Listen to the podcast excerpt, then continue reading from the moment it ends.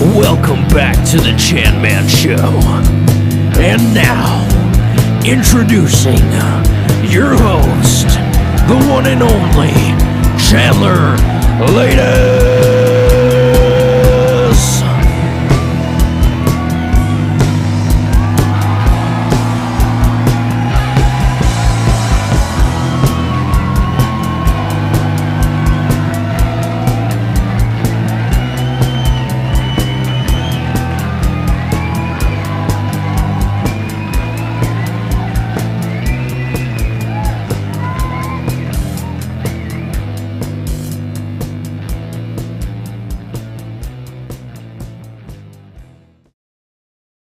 Going on, guys? Welcome back to the Chan Man Show, sponsored by your very own and produced by your very own 301 Productions. Today, I have two lovely guests with me here. Uh, the main one, of course, being our uh, guest of the night, our honorary guest of the night, Seth Jones. Go ahead and introduce yourself and What's tell us a up, little bit about y'all? you. I'm Seth Jones. I am also a local man. I guess we're all local men. Are we all lo- like from this area? Yep, from Forney. Yeah. Well, I'm not from here. I guess I already messed up. But um, I'm a local musician. We'll just say that. And uh, I'm I'm widely known as a country singer. But I've I've done punk music. I've done rock, all other forms of rock music. Thank you, sir. And uh, yeah, there's all sorts of shit about me. I'm sure we'll cover. Hell yeah.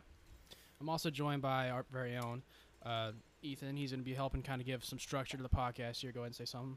I'm Jamie. His Jamie. He's the the Jamie to my Rogan. He's uh what do they say the the Franco to my Rogan. The what's it? This, you know Seth Seth Rogen Rogen. and James Franco.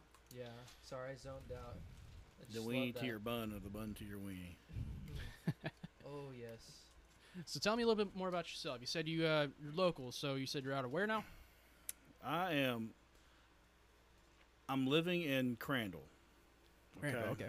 Living in Crandall, but I'm from the Tyler area. Nice, nice. Okay. Uh, specifically, the the test I give people when they when they ask where I'm from, I say, "Do you know where Tyler is?" Most people say yes. Right. I say, "Do you know where Henderson is?" Some people say yes. Right. And I say, "Do you know where Price is?" And like no one knows unless they were from the area. Right. But Price is about five minutes outside of Henderson, and uh, it's it's not even a town. We call it a camp. It's Camp. a camp called Price, and there's a community. That's what that called Concord. Okay. The camp of Price, the community of Concord, and a few little nothing towns like Turnertown. Uh, they and the outskirts of Henderson, they converge to go to Carlisle High School, which is where I went. And it's so small that I went to school in the same acreage plot of land. You know, I went to kindergarten there, and then when I got into junior high, I just moved to the next building. And I went to junior high, then I moved- moved to the next building in high school. So Wow. yeah, and I lived like I don't know, two miles, three miles from the school. How big was your graduating class? Twenty-four people. Whoa. Yeah, people because people have always Man. told me like I went to a tiny school. I only graduated with three hundred people. I'm That's like, what ours was, honestly. like that. I didn't like. I didn't know. It's so weird when you know when you grow up in a small town and that's all you know. You have, you th- you assume it's normal. Right. Like you think that's just how it is, but then you get out and you start hearing about other people's lives, and now you're thinking, "Damn, my life. I'm the weird one, I guess. I got the weird life, but I'm happy. I'm I'm happy about it. Like I wouldn't trade it in for anything. Good man. I've never had that privilege to live out, you know, nowhere, not nowhere, but you know, like out away from somewhere for The like local, the boondocks. Yeah. Yeah. I have uh, I've only lived in Forney. I want to say until about 05, or from uh, 05 till now, because I moved here from California, but was raised in Mesquite. So long move, long story, but moved here, moved there. Now I'm here again. Um, so how long you been in Crandall? Mm. I suck at knowing how long I've been doing stuff. Put that on a T-shirt. um, Put that on a T-shirt. yeah, I'll wear that around. Um, I guess I actually moved, and I'm just going to be real raw and honest here. Okay, it makes it a good podcast. It's good. We moved from East Texas to Forney. Our thought process was, hey, we can be stay out of the shitty city of Dallas Right. and be in a smaller town and still work in Dallas and have the advantages of these jobs and money. And Forney turned out to be like the worst town I've ever been in in Then my entire life. changed. Like it was so terrible. Fire Nation. the crime was bad. There's a smell everywhere. Mm-hmm. Uh, the people were rude. They don't sell and, you uh, about that. This town fucking stinks. No, that well, cardboard. yeah, plant, it smells terrible. Uh, there's like no, you, just drop service randomly when you're driving around. There's a train in the middle of the town that everything is built around. Yep. If they build a new business, it's going to be by the train tracks. I can almost guarantee you that. And the train goes every 10 minutes. The infrastructure is terrible. Uh, if you want to go to this building, you have to drive around the entire city to get back to the building you were just beside. You know, it's just it's it's a poorly designed town. It really is. Uh, and I'll uh, I'll try to save face here by saying uh, like I actually like like I've met a lot of cool people like friends from Forney. You know, Mhm. like I. I- I'll just call y'all people from Forney, you know, even if Right. you live outside of Forney. But obviously, there's cool people in the area. It's just like, man, I don't know if the people that ran, run it suck or if it was built shitty. I'll, there's something wrong with it. Combination of the 2 I've I'm worked in. sure. lo- I've worked because I used to work for the electric company, and we stayed in hotels all around Texas.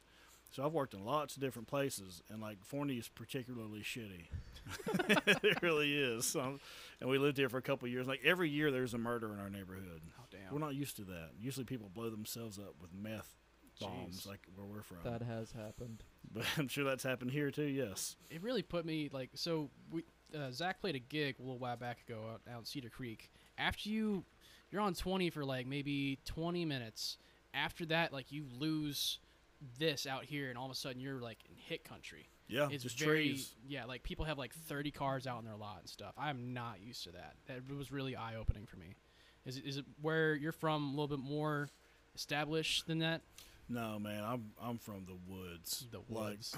like seriously, my the house we grew up in, like my grandpa owns a bunch of land, and we live in that land.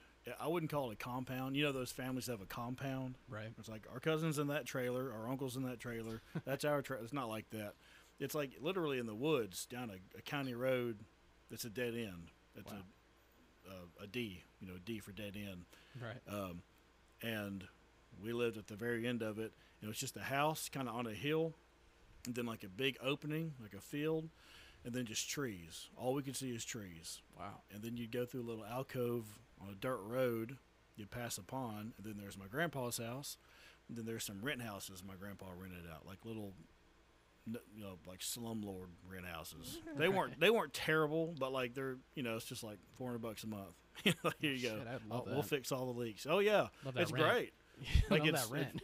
I have no problem. I would have no problem living with those houses. Um, but yeah, it was just woods, man, woods and dirt road and pond. It's all the shit that Lot country singers act like they're from. Yeah. Really? and here's another thing while I'm on that subject. Those country singers that sing about that kind of stuff, like maybe like I did plenty of country stuff, okay? Like we did stick races, we'd go out hunting for hogs with sticks, which is dumb as shit, but we didn't know any better. like we did all we did all sorts of where I was outside all the time, but I also played a lot of computer games.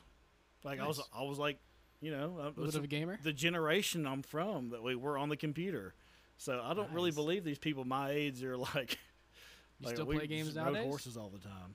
I'm a little bit of a gamer myself. That's oh yeah, I to play. I, well, I play.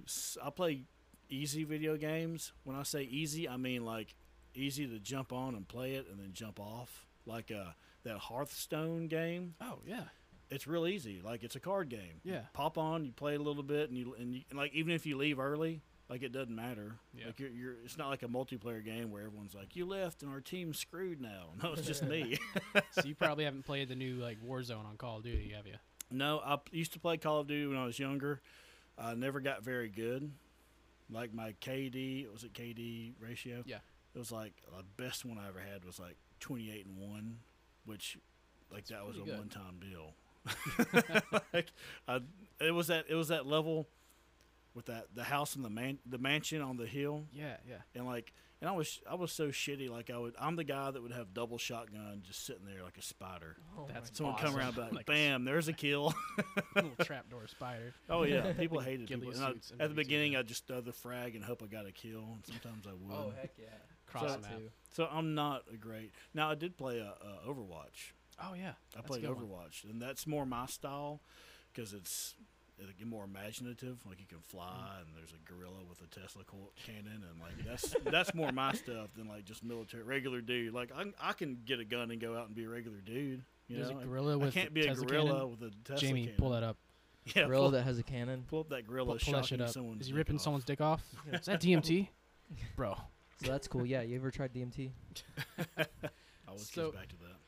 That's awesome. To, nice. It's nice to know where you're from. A big thing I always preach on this podcast is staying local. Like as much as this town does kind of suck, there is talent in this town. I feel lot. like for sh- for damn sure. Just meeting him when I did, this guy can rip that drum set apart. He can rip you a new one. He early he damn damn near made me deaf in my right ear, which is like the last good one I got left. And uh, we're over here jamming for a little bit, and I've also had you know other friends out in the Denton area, but there's you know all these other people that are just very musically talented. I'm coming to know, and I feel like it's really important to support your local scene. It's very very important because you know some people might be extremely talented and they'll never see the light of day. A lot of people. Yeah. well, you know, I'm a I'm I'm an introvert. I'm not gonna go seek people out very often. I'm not gonna go like I gotta go. I know people that are big time extroverts, and they're like, I gotta go out. I gotta go to the bar. Like that's Right. not me. I'm fine being in my damn house all the time. It's And uh, I mean, I'm very social. I'm very capable of being social, Mhm. but I, I find being alone. I'm, that's my preference. Right. Um, and I, my tolerance for people that are just idiots is pretty low. yeah, And there's lots of those nowadays, you know. plenty. So my point is, I am not one to go seek and meet these people, like find these great artists and stuff like that. But I met Colton Mathis pretty quick. You know out. Colton? Yeah, I, I, met Colton pretty quick when I moved here because I was looking for a band. You know, Mhm. story of my effing life. right. Um, and he hey, do you know a contacted me. Every bassist is a lead guitar player. You're not going to find one that agrees to play bass. You just called me out. That's my, that's my bass right there. I play bass, but uh, you got a lead player, you know. But anyway, I met Colton. We became good friends pretty quick, and through Colton, that's that's how I met Chris Cunningham, Zach Welch, uh, Cody Daniel. There's probably a couple more I'm forgetting, but like he's like a Colton's like a talent magnet. I mean, like he, you talk about the awesome local talent. Mhm. I mean, all those people I just named, like they're pretty awesome. Yeah. Like they're they're underrated and unknown, and like the one thing that like I think they're more tal- they're way more talented than me as far as like guitar playing and stuff, Mhm. like as musicians. Right. And uh, like the one thing I'm trying to offer them when I can is like telling them the stuff that I wish I'd have done. You know, Mhm. I'm not like an old man. I'm 34, but Oh, okay. I've, but I feel like I've learned a lot, you know, and uh, like I tell Colton, like, dude, just get something out there. Get you're you're so good. Just get something out there so you can direct them to it. right. And I'm just trying to get people to do these little things where I'm thinking, take this first step, and then do whatever you're doing now, which is usually not much. Like I'm writing songs and thinking about doing this. We'll just get the out, get the get a single out. Yeah. we just get a little splash page Exactly. like Zach releasing the what's it called? 254 days. 254 days. I So know a proud of num- some sort of number, but yeah, that was big. yeah. Just Zach was tearing it up, playing live shows and stuff. But only people that really benefit from that are the couple people that show up. But you put your you put that album out, and now it's it's synergetic. You know, like people listen to it and they want to show up. People show up and they want to listen to it. Like it's synergetic. It's somewhere to lead them to. You know, before the album, he's like, "Here's a, a YouTube video." Not that there's anything wrong with that, Right. but now he's like, From 301 Productions. That's Yeah. exactly page. what I was talking about earlier. I was like, you know, we've been putting stuff out forever on YouTube, and then as soon as you put it out through like something official, like Spotify and iTunes, "That's it." it seems like more of a big deal. It's like, but you know, we've had these recordings on there for like yeah. But here's the however long thing. now. Here's why that is. like everyone puts something out on YouTube. Yeah. Like I Mhm. remember when I was a It's little really diluted. peckerhead 23 year old i had little songs out on youtube i'm like check this out well it's not special because Yeah. everyone has it it doesn't matter how good the song is hmm but now it's like here's my spotify page with my picture on it and with some information on it and you know just like the pros just like Exactly. two, tr- turnpike troubadours have the same thing i have you know and Mhm. and you don't you know so it's just it's just different and people need to get that established and then if you want to you can take two years to release a full album whatever but get something started that's why i'm very glad y'all did that and Oh yeah, I I was was so proud of him. I was You know, pushing for it, man. it's awesome They've too been working hard on it for a long time. Like 254 days. What the name of is that actually how long it took? Well, that's uh, than how that, long though. his marriage lasted. oh, actually. never mind. we'll talk about that. We'll let we'll let Zach tell that story. You but know? is that going to come on at some point You know, absolutely. I don't see Yeah. why not. I figured, you know, we talked for a little bit, and then uh, if you're comfortable, we got more than one guitar here, and you know, play a couple songs. yeah well i was just thinking of a time to bring it up but we kind of already brought it up um like that album he did is awesome hmm first of It all really for the the most important part the songs are good that's the They're most awesome. important part but i'm a big album guy Mhm. like i don't care so much about singles Same, dude. It was like put out a single. Fuck like that, i want an album and I and I might do a single or something, but it'll it'll be part of the album. It'll just be the the song first, so you can focus on it. Now here's the album, but I don't even like that, but I might still do it.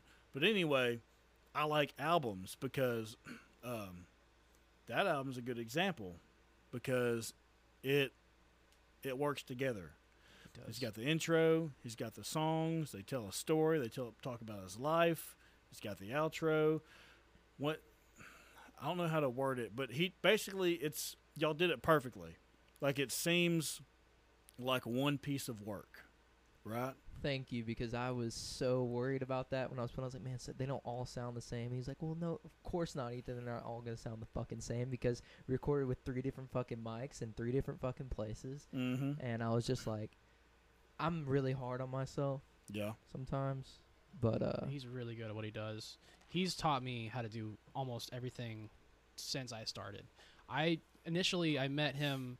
We, we went to high school together, me and Ethan. Mhm. I didn't know Zach and I didn't know Travis, but anyways, we started you know kind of communicate here and there, and he was like, "Hey, I want to have my buddy Zach on," and I was like, "All right, you know, I'll meet him, listen to a little bit of stuff." And I was like, "Oh man, the guy's already talented. Mhm. Come here and we party way too hard, and then the par- the podcast is like a shit show." But it's one of my favorite favorite ones I ever did. I like ended up puking it over there in that trash can. Dude, shit show podcasts are great. It was so fun. What did I even say in that trash can? You're like, "Are you okay?" I was singing the lyrics to uh by that band Cake, and he's going the distance. He's going for speed. yeah, and he was like, he was like, in the trash can. oh, that's talent right there. That's Yeah. dedication. He's like, "What did I do last night?" I was like, "Dude, you have no idea. It was great." this uh, we jerry rigged this little lamp right here to have a mic on it. We duct taped the crap out of it. that is. And then uh, at one point, you can hear how shit show it goes.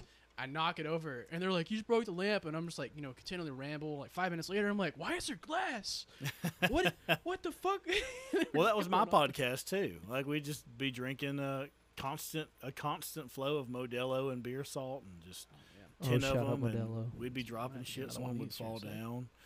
Uh, it was wild, but those are those are fun. Um, but back to Zach. yes. Zach, I like to. I gave. I was thinking about this the other night. I gave me, Zach, and Colton superpowers, like for a superhero group.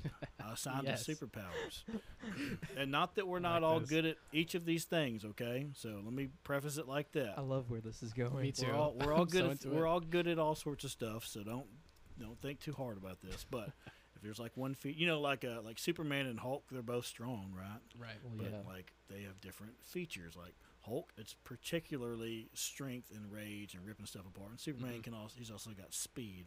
Anyway, that was a bad example. But here's when we get to it.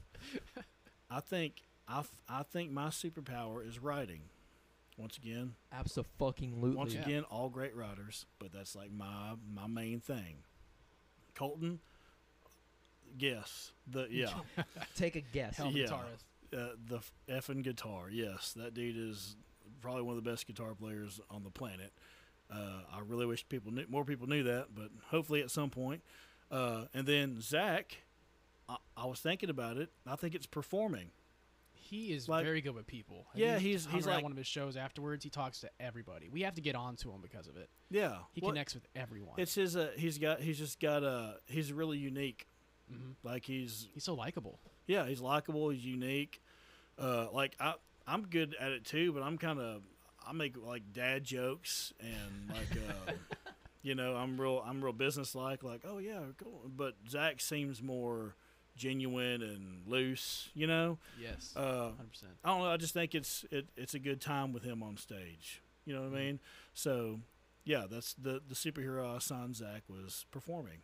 I think he's a, he'd be a great lead man for a for a band. It's a hell of a trio. Yeah, Yes. Yeah. Let's do that. let's start let's start the band. Let Colton's licks and Zach Welch's To be continued. presence Oh, carry I- us. You know I'm always down. Always. I'm I'm really glad that I met Zach when I did because you know just to brush shoulders with someone like that and then for him to be where he is now he just released his first album obviously Mhm. he's released stuff here and there on his youtube but just like last night was such a magical like pure moment like th- there were hugs there were hugs everywhere everyone was like borderline like tear in the eye so much humble like messages being sent back and forth Mhm. it was awesome to see the support for this Dude, guy It's big too because um, not just what we already talked about, like from a business standpoint, you know, career standpoint, but like um, there. I can only think of one example, but I'm sure there's lots of them. Uh, the one in my head is Read Southall. He put out that six string sorrow, just an acoustic record, Mhm. and people dug into that. Just kept digging into it. Uh, I don't know the history of it. Maybe it was irrelevant for two years. I don't know. But uh, my point is, it was big because it led to him being uh, one of the the bigger acts in Texas and Oklahoma. Right. You know, in the region, and uh, like it could be Zach Welch's. Like people, because that's it's that that's that type of album. It's got a feel to it. Like I said, it's all it's a one work. You can tell it's all one. It's got, it literally has an intro and an outro. You know, it's not even hidden. It's like here's it says intro and it says outro. Like it's all one work, and uh, it's just a unique experience. And I think y'all did a really good job on it. Y'all did it the right way, and I think that's a really good jumping off point. And I don't see, I don't know if this is a, an insult or what, but I don't see Zach changing his sound a lot. Y- Like yeah. that's how it's his personality. Fucking get Exactly. drunk and you know, like his Exactly. personality is to get drunk and be sorrowful and fun and I don't know. I just I think that's the perfect. Here I am. Yeah, That album. I mean, the way I see it, the Ramones had the same sound their whole, like, whenever Joey was there, Yeah. Yeah. and they were huge. Oh yeah. So you know, if Troubadours do- didn't change their sound either. exactly. So if he does change his sh- his sound, you know, whatever. But if he doesn't, I think he'll be fine. He's I think it'd be great. I mean, that's, but that's kind of my point though. Is that if he doesn't change his sound, that's awesome. yeah. I think that that first album, uh, I think that his eighth album is going to sound more like that first album than it's going to sound like George Strait or anything else. You know, and and I think people, his fans are going to love that. he's he's got his own sound, you know, Yes. and that's a big deal with music now, is because there's so with rap, rock, country, no matter what it is, you're gonna run into a lot of people that sound exactly the same. oh yeah. Hundred percent. Yeah. They're all trying to make money. yeah. Zach's just being himself. And um, another thing, I think I explained it like this on Twitter.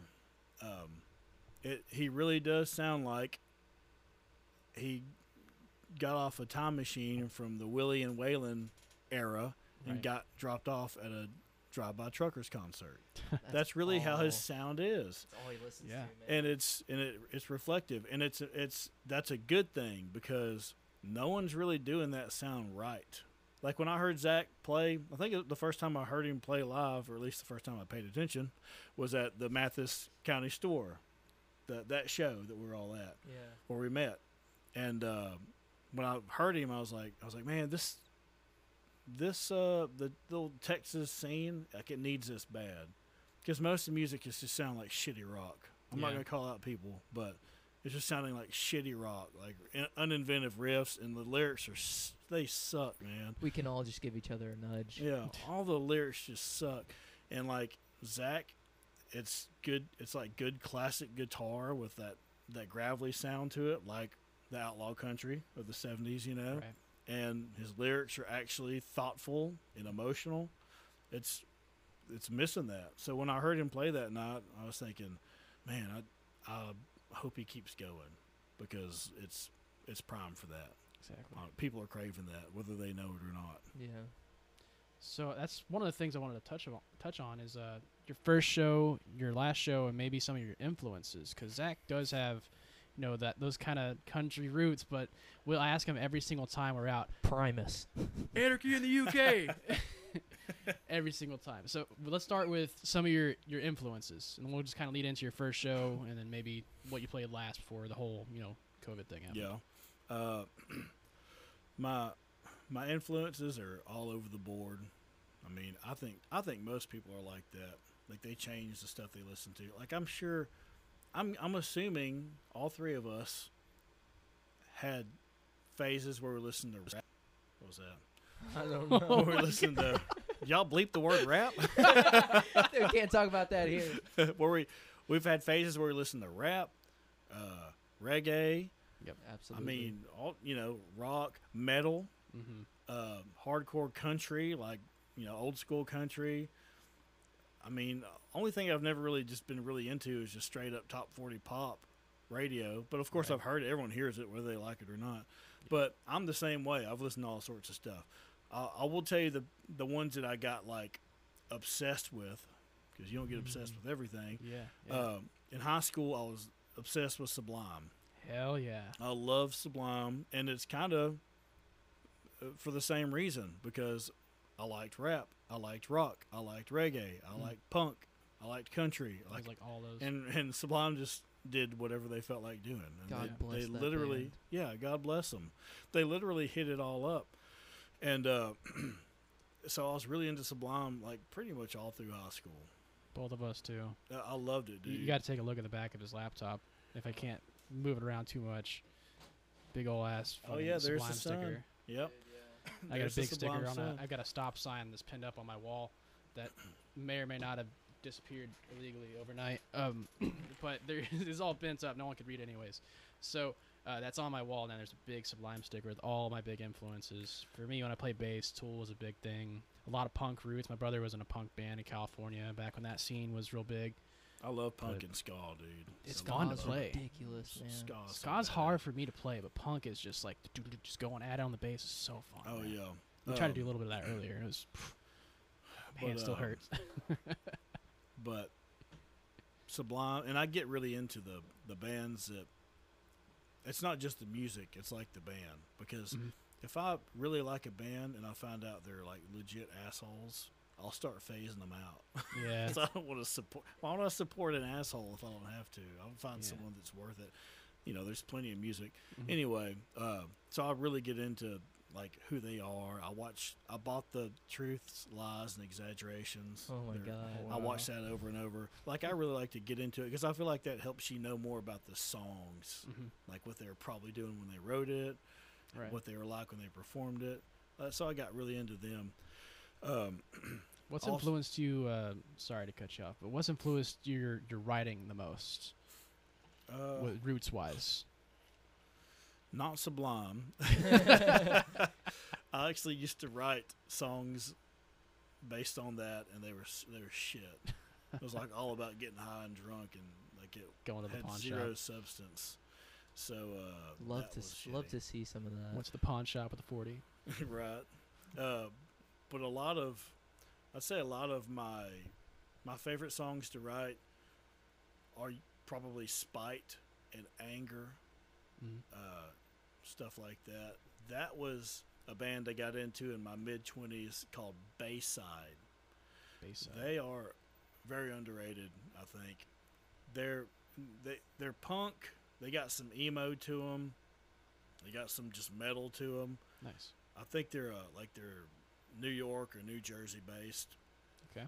And um, they've got the best spite songs. Like there's a song called, and this is a very emo title. Here we go. They're not horses, they're unicorns. That's the song name. I love that. That's but beautiful. the the song starts out. the The riff is just da da da da da da, you know, real heavy and slow, and then it's they let it ring and it goes.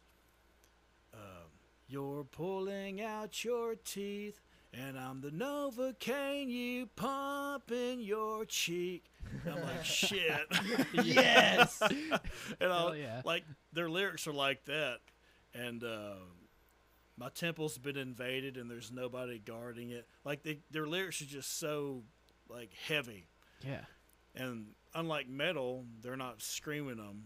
Like. I don't like metal. I like it, but I don't know what they're saying, and that's big for me. I want to know what they're saying. You're more like in the 90s, like 80s hair metal, going to like, or even further back, like Ozzy and like all that early, or just not not not modern day metal anymore. The stuff was kind of like Yeah, I'm talking about like. stuff, Uh, like the scream, what people call screamo. Like, like I don't know what they're saying.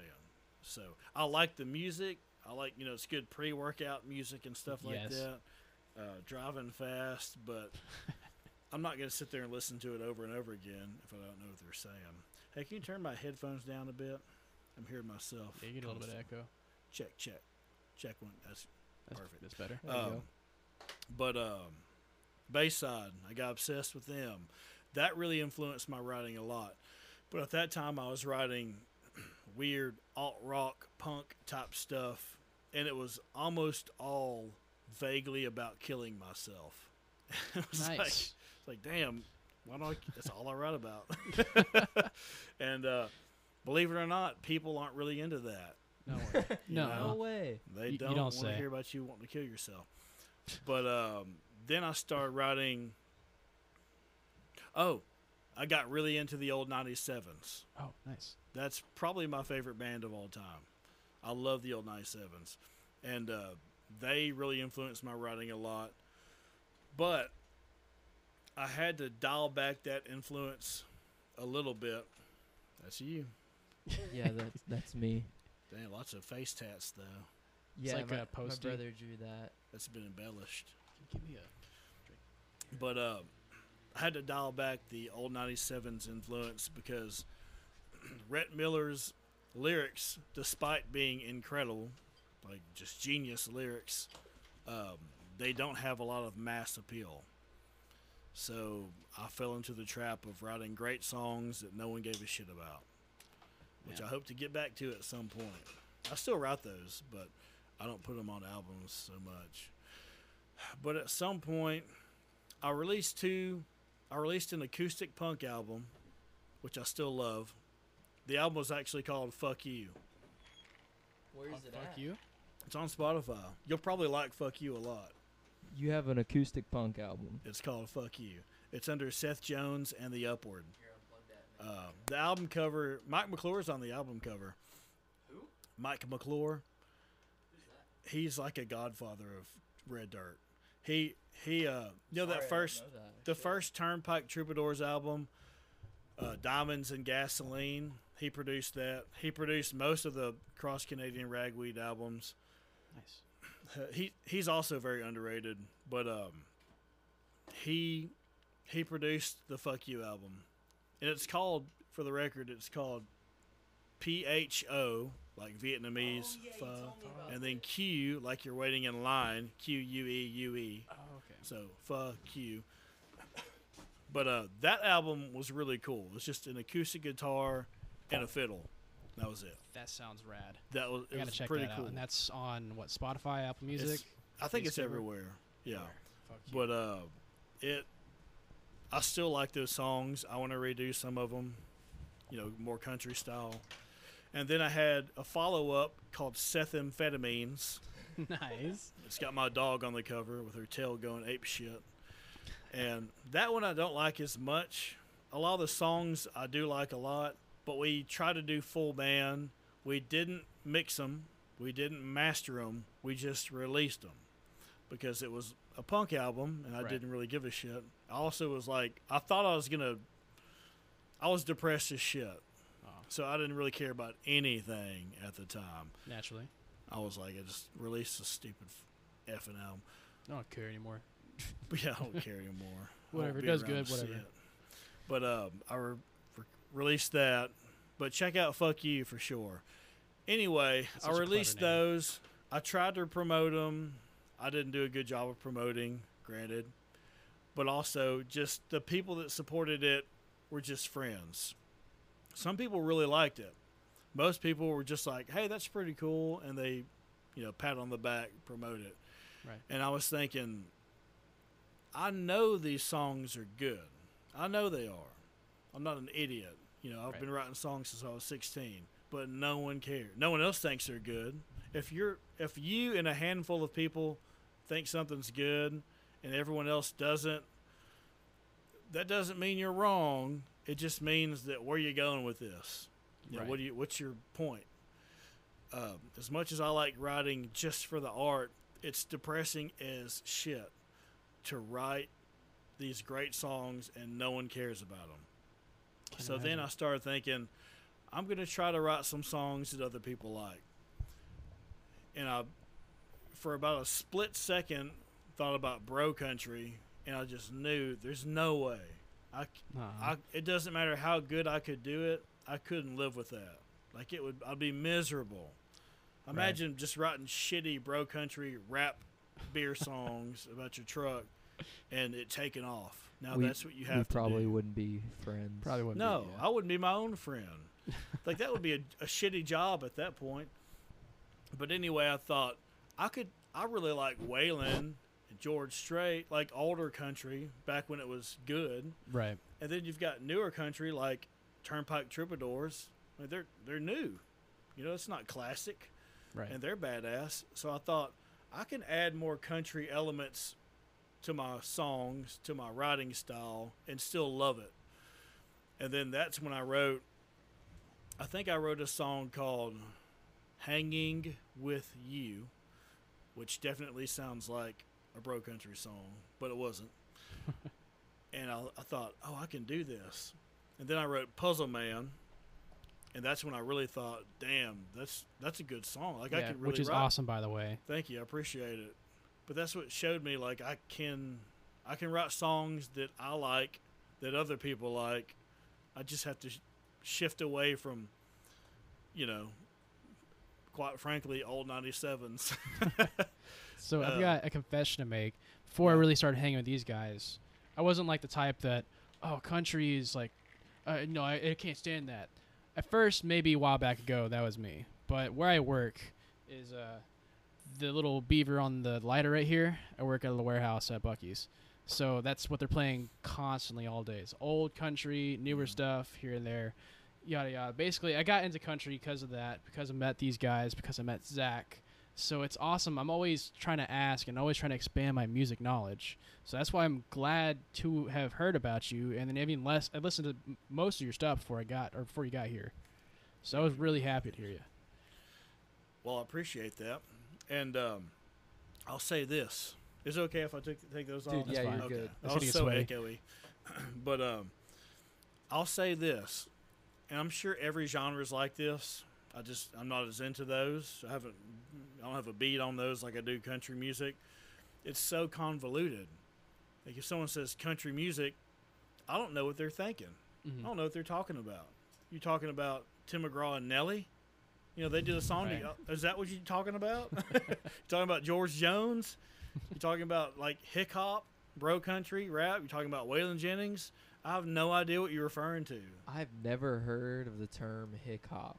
That's You just one blew of the my terms. mind. Yeah, That's amazing. it's I a, haven't a heard that white either. dude doing a shitty rap. That's one way to look at it. Uh, it's basically like I don't know. I don't want to get too deep onto it because I don't. I don't really talk about it very often. I just know I don't like it. But Mhm. it's it's not country. It's not to me. It's not country. To me, country like either has a fiddle or a steel, and it's got a certain feel to it. Um, and more importantly, the lyrics aren't stupid yes. like you know country started out it was talking about real stuff like um you know uh, i think it, it started it started out like in the depression you know they're talking about trying to get some food you know like real real problems like Yeah. sadness and sorrow and, And Hank could really Williams. sing too. Like I, earliest I go back is like Marty Robbins, and he's Oh, like thrown in there with like Frank Sinatra, James Dean, that era towards Yeah. the end of it. It's like where did that the suit and tie go to like rugged cowboy in the West? right. And they could sing. Marty had a set of lungs on him. Yeah, the uh, country music has a long history of of like legit. I was gonna say legit talent. I don't want to act like other genres aren't talented. They are. Like, I mean, look at like Eminem, Mhm. Busta Rhymes. Like that's Right. talent. that's very talent, talented people. Um, but I'm talking about like instrument, like your ability to play your instrument, be creative on your instrument, your ability to sing. Um, I guess classic talents. I don't know, but country music itself, to me, the people that do, that say they don't like country, I would just tell them, like, what are you looking for?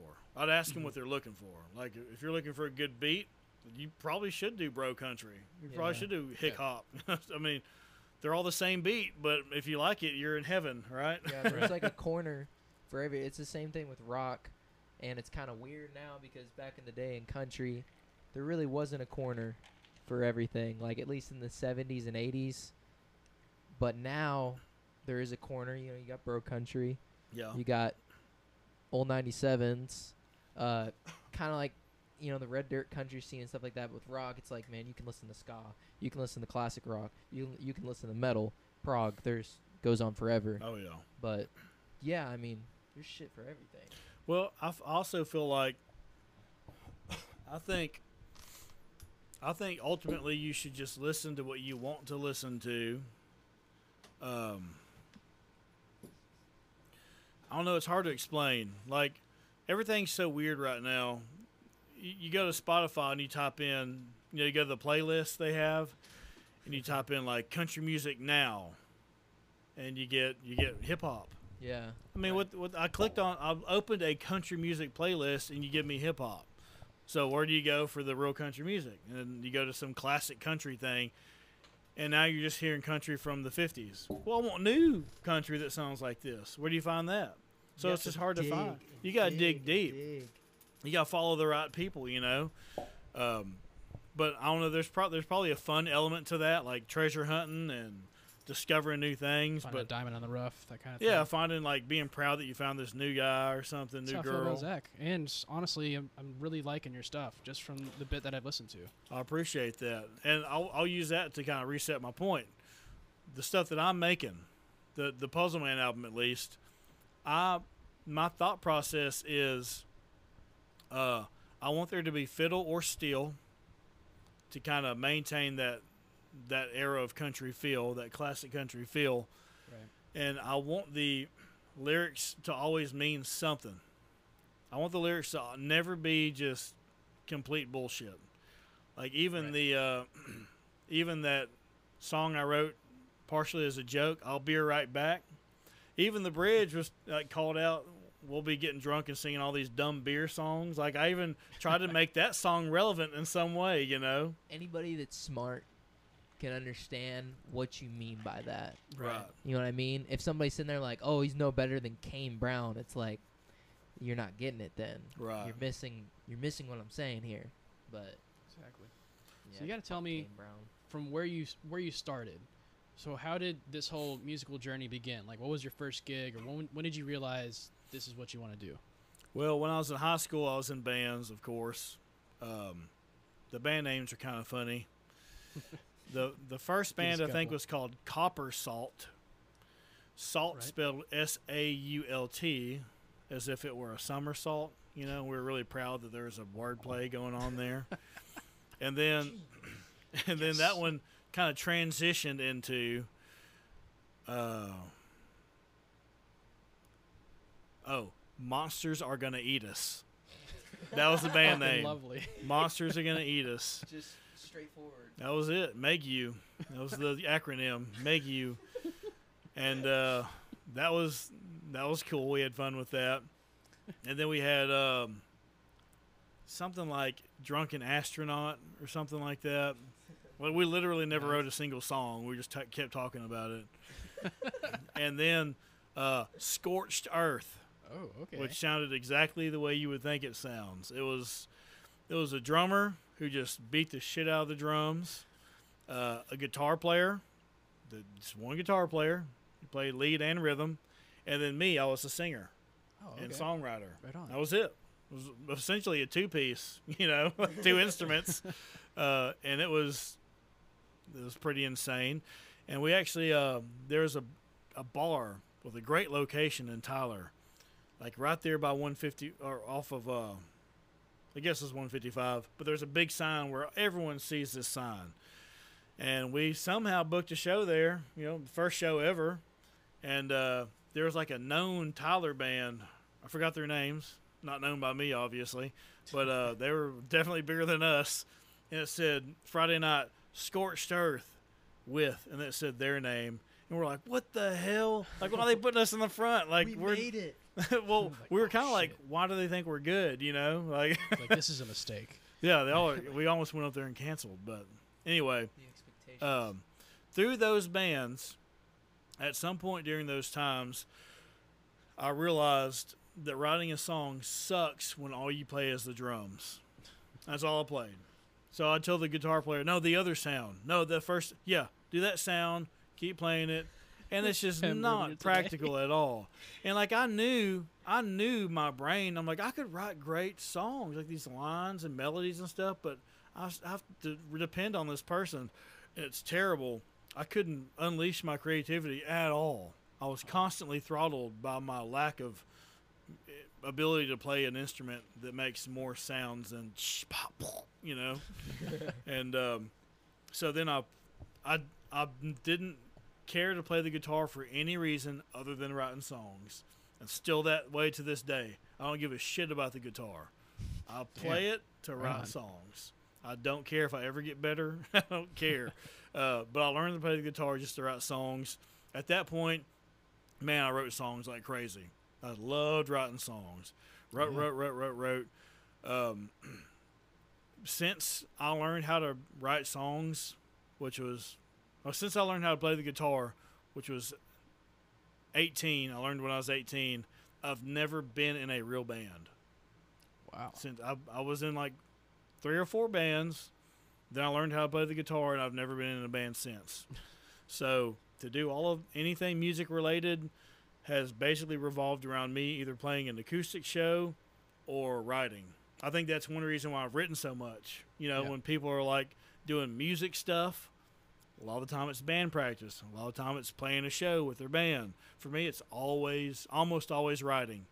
Yeah. So, uh, definitely not what I wanted. I've wanted to be in bands the whole time. I'm always wishing I was in a band or had a band. Think you'll ever get some country supergroup going on, If featuring if I the could. aforementioned uh, couple guys? If I could, yeah, that'd be great. I'm, I'm always It's in the I'm always into the idea of side projects too. Like I think that's badass, but I've always wanted to be in bands. It's just I could never get them going for whatever reason. I've always I've also I had a kid in high school. That's a big ass monkey wrench in any plan you may have. Right. So everything I did was affected by the fact that I had to work my ass off all the time and spend some time with my family. And um, I don't know, it's just it was tough. But through all that stuff that I didn't choose to do, it forced me to write more and more and more and more. And I think it I think it ultimately benefited me as a writer. That was going to be one of my questions. Is actually going to be how has your marriage or you know your relationship with your significant other you know shaped your music career, or has it uh, had a huge effect? Has it had no effect? So it sounds like it has had some sort know, of impact on it. it's hard it's it's really hard to tell like you never really know what would have happened like there's what's it called the butterfly effect Right. like Yeah. if one thing one tiny thing happened 20 years ago set off this chain of events over time every little thing is different adds up to big things you know maybe you'd be dead maybe it delayed you for two seconds 10 years later or you had a different job because you were late for an interview Right. it's trippy but anyway it's it's impossible to tell how things had been affected. But I will say, um, had I not had a kid, I wouldn't be married. I'd be by myself a lot because that's my personality. Right. And um, Write more sad songs like oh yeah, days. probably would have kept doing sad songs that no one cared about. But one good practical thing about how it worked out for me, my my strategy was I'll keep working these shitty jobs I hate and being depressed for six years or however long it takes. You become a nurse, you know, and I could actually trust my lady. You know, this there's it's a story that's been repeated a million times.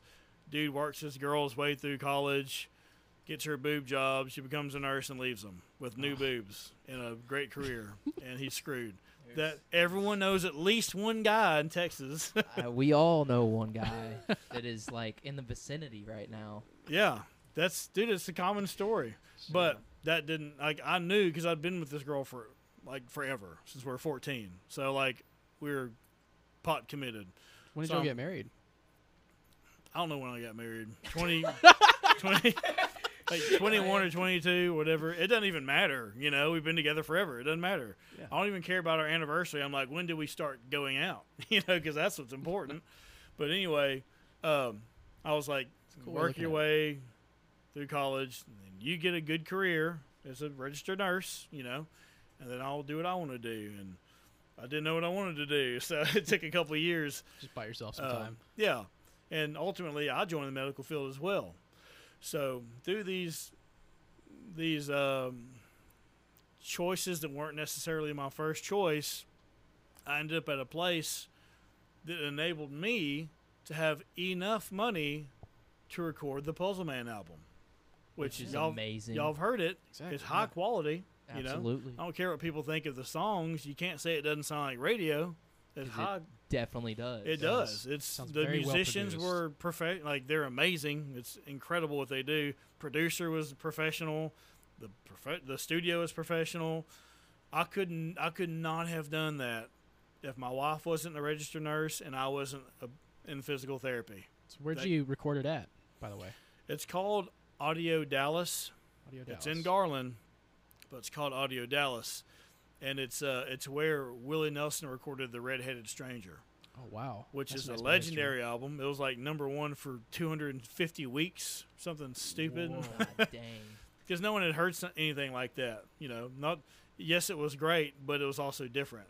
Right. So people just latched onto it because the at the time, at the time, Nashville was, it was uh, what's his name, the guitar player. Anyway, it was the, the dude that recorded everybody. Nashville was all the same, just like it is now with Bro Country. It all Right. sounds the exact same. It was like that then too. It just sounded different. It was all very polished, very you know. You had the strings, the da, da, da, George and then, Jones type of stuff. yeah, and then it drops off. And they, you know, start singing their really good voices. It was very polished. And then Willie Nelson finally said, "Screw it! I've tried Nashville for whatever ten years. Mm-hmm. It ain't working. I'm going to go to Texas and do something, like out of Oh. desperation." And he went and recorded the Redheaded Stranger, which was, I mean, if you've heard it, it sounds like the the actual the Nashville people said it sounds like an acoustic demo. Sounds like a demo. like what do you got? This is terrible. that's what they basically said. And Willie was like, "Well, that's the album. You know, that's that's it. This is all I got. you know, that's what you get. Play it." And they said, "Look, we'll we'll promote it a little bit just to make him happy, and then we'll tell him, look, told you it didn't work, and then we'll get him to do our stuff." Well, people heard something super different and super genuine and authentic and badass. Willie sings like shit compared to the people in Nashville. His lyrics were crazy, weird country western stories about the preacher and this stuff. And the other ones were like, I love you, you know, whatever. This is completely different. And people went ape shit for it. right. And that happened in the studio where I recorded. So how was the the process? Uh, Do you prefer it? Like, did they help you songwriting? You already had your stuff written, and you just went there and produced it, or Yeah, they're just man, they're just there waiting for you to play your song for them, so they'll they can write it down. I'll explain it like this: I recorded the acoustic punk albums, the "Fuck You" album, with Mike McClure, which was it was like a party. We just Right. show up, chill for a little bit, talk. work on a couple tracks, real laid back. Um, take another break, you know, do whatever. Come back, record a little more. Like, yeah, pretty good for today. We'll do more next time. Very laid back, relaxed, Right. and you can you can kind of tell on the "Fuck You" album that this is a chill album. It was really they probably were chilled out when they were making it. Uh, and then I went to Audio Dallas, and it was very professional and different. And I walked in, the studio was just badass, you know, the hallways and stuff. yeah. And uh, I went in there, and the the musicians were men in their 40s and 50s, maybe one in their 60s. That's always a great effing sign. Okay, All right. these dudes, they wouldn't be there. No. weren't kick ass. they're badass. Yeah, but you So know, was it intimidating at all being in that kind of professional setting? No, and let me go back again. Now that you bring that up, I didn't even want to do this shit. I, we just, I was depressed, man. I, like I said, I've, I've a hit, I've chronic depression. We had just went to Mexico on vacation. My first time to ever go to a, you know, people going to Cancun. Like I never did that shit. I didn't have time or money, Right. and we finally got a little bit of time and money. So we went on vacation with two couples. Sounds great, right? Right. two my, my best friend and his girlfriend, my other best friend and his wife, who's also one of my best friends. It was all great. Good. I got there and I hated it. I felt like I was in prison.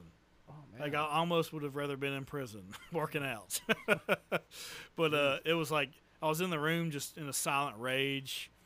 Um, I hate it. We are there for like three days. Depressed. Went back home. My wife was like, "Hey, you gonna check out that studio we we were talking about?" And I was like, "I don't really care." And she was like, "Just call them." So I was like, and I went on their website, filled out the little form, submitted it. Didn't care about anything. Uh, Either of y'all had depression, like legit Yeah. depression, not just sadness. Yes. Like where you don't care about anything. They're like, "Oh, you love doing this." No, I don't. I don't like stuff doing I like doing, I just It's terrible. Dumb too. It's it'll. That's why people kill themselves. Mhm. It's nothing. You don't like anything. Get stuck in a hole, man. Anyway, I was like in that point, and uh, they called me back in like 15 minutes, which blew my mind. I was thinking if they ever call me back, it'll be in a week. You know, he Oh, called me back in 15 minutes. I guess he gets a notification on his phone or an email or whatever, and he was like, "Hey, it's Paul. You know, um, so you want this and this?" I'm like, "Yeah, I was thinking about it." And he was like, "We'd love to work with you." Just real professional stuff. And I was like, "Okay," and we booked something. And I remember that day, the day we booked, I had scheduled work to where I had to work like four hours after the session. So I wore my scrubs. I wore That's my fucking G. it's crazy, isn't it? I wore my scrubs, just all green scrubs. Before I left, I played Puzzle Man and I played Mishandled Heart once. I was like, okay, I know them. They're good. I'm good. And I went to the studio, walked in, did, wasn't nervous, was not excited, didn't give a shit really. I was just like, I wonder how shitty this is going to be. like I didn't know what to expect, you know, because I've recorded, I've recorded like four or five albums, and they never turn out the way I want them to. Um, I mean, had doesn't, that in the back of your head. yeah. Yeah. it doesn't mean I don't like them. I love the "Fuck You" album, but it just didn't come out the way I had in my head. So I was just thinking, uh, you know, whatever. And uh, the reason, the only reason I did it is because that's what I do. I write songs. What's the next step? Record them. So I'm Right. like, I'm, I'm alive. I might as well do what I do. So, but no excitement, no joy. So what was the the guys behind the counter on the other side? What was their reaction to it? Did you send it to them beforehand and they already heard it, or were they sort of blown away? I sent it to the producer, Paul, and he was like, he was like, oh, those are those songs are great. Your voice is amazing. I was like, oh, thanks, man. I really appreciate it. Um, that's about it. That was the only precursors. The musicians had never heard them. Mhm. So I walked in there, had these four musicians. I shook their hand, met them, and they're like, "Yeah, we're really excited to work with you." Paul was in there, and you know, we led off with a prayer. I thought that was awesome. I was like, oh, "Damn, these guys are like they're really cool, Nice. Christianly nice men. Like this is my Christian, people, you know." And uh, despite my chain cussing and train, chain drinking, I do fancy myself a Christian. But anyway, That's um, story. yeah, that's a whole nother story. After I killed that guy, I was, turned my life around. After the "fuck you" album, We just really had a good After look the at fuck myself. you album, I got baptized. No, but uh, I didn't know what to do. I was just going to follow their lead, you know. So uh, they said, "All right, well, play us play us the first song. I was like, oh, okay. And I was like, right here. You know, I didn't know what to do, so I got my guitar out. I played Puzzle Man. They're all sitting there writing notes, looking down, writing notes, looking up, nodding, writing notes. They were doing the Nashville numbering system. You know, the five, four, four, one, four, X, dot, dot, two lines, like an alien language to me. You know, I don't know that shit. And uh, I, um, I'm gonna need some water at some point. By the way, I need some I'll text the aqua. Boys downstairs. But um, hey Zach, bitch, get us some more. Yeah. Just because you got an album out now doesn't mean you ain't got to work. Said all it. that nice shit earlier, but hey, bitch. But uh, I played the song. They wrote that shit down, and this blew my mind. Okay, I've been around great musicians. I've never been around studio musicians. That's different. I don't think I That's ever a- have either. Completely different skill set. Yeah, you did. I mean, now I have. Tyler Thompson. Oh yeah. Well, Colton have you too. ever met Tyler? Colton. I've never met Tyler Thompson, Man, the guy's a. but Colton's a studio musician too. I didn't But, realize that. About but I never heard. I never saw him do that. You know. But anyway, It's like watching magic. So really they is. heard my song once in their lives. And then they said, all right, go in the vocal area. I went in the vocal area. They clicked off and they were playing my song like they've played it a thousand times. That's awesome. and like, I've never heard this version, you know? Yeah, mind blown. I mean, they're playing the same chords, you know, it's the same song, but I've never heard it beyond my acoustic. That's and they're tight. just like, down, down, down, down. You know, the intro to Puzzle Man? Mm-hmm. First time I ever heard that shit. and then I was looking at the drummer because I'm like, how many times are you going to play it? There you go. Look at that. Thank you, sir. Look at that. Wait, Water for the crew. you. no you got another allowed. one of them celluloids for me? Can I take one drink out of it? I've definitely seen you before. I don't know where. Do you work out? You look like you work out. do, you, do you work out? Travis's face. Just That's like the. I knew it was a nicest funny compliment question you've when I ever asked gotten. it, but I um, literally just recorded a song a couple weeks ago called "I'm Hungry." you do 12 ounce curls, right? yeah. 12 ounce curls. Probably on some slice beef. Thank you. Just a little more for you. peach um, vibe. All right. But I I was watching the drummer like when do I come in? And he would like nod at me and I'd start singing.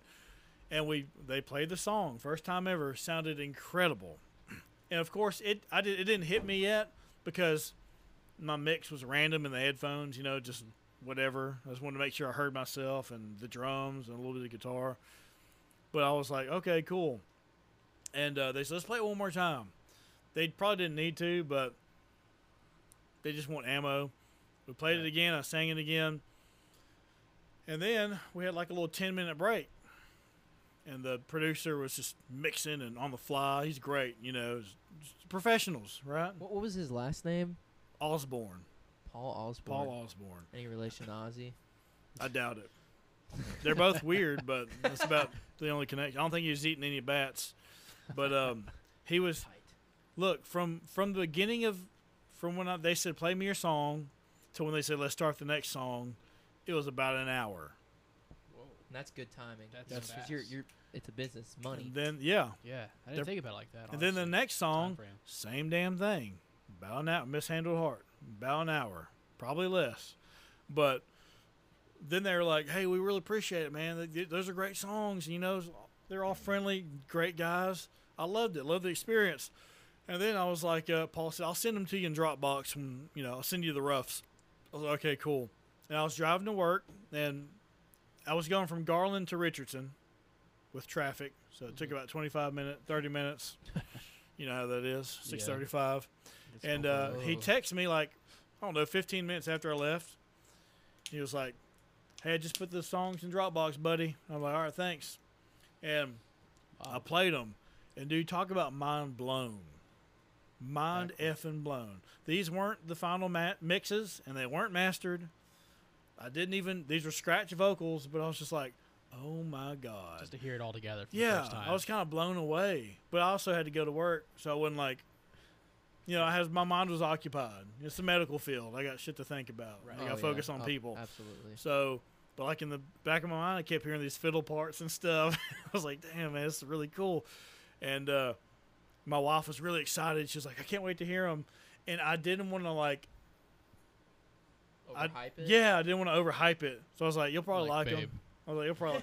like in my head, I was like, "She's gonna freak out," because she's heard all my other shit, all my subpar stuff, all my punk albums that supposed to sound.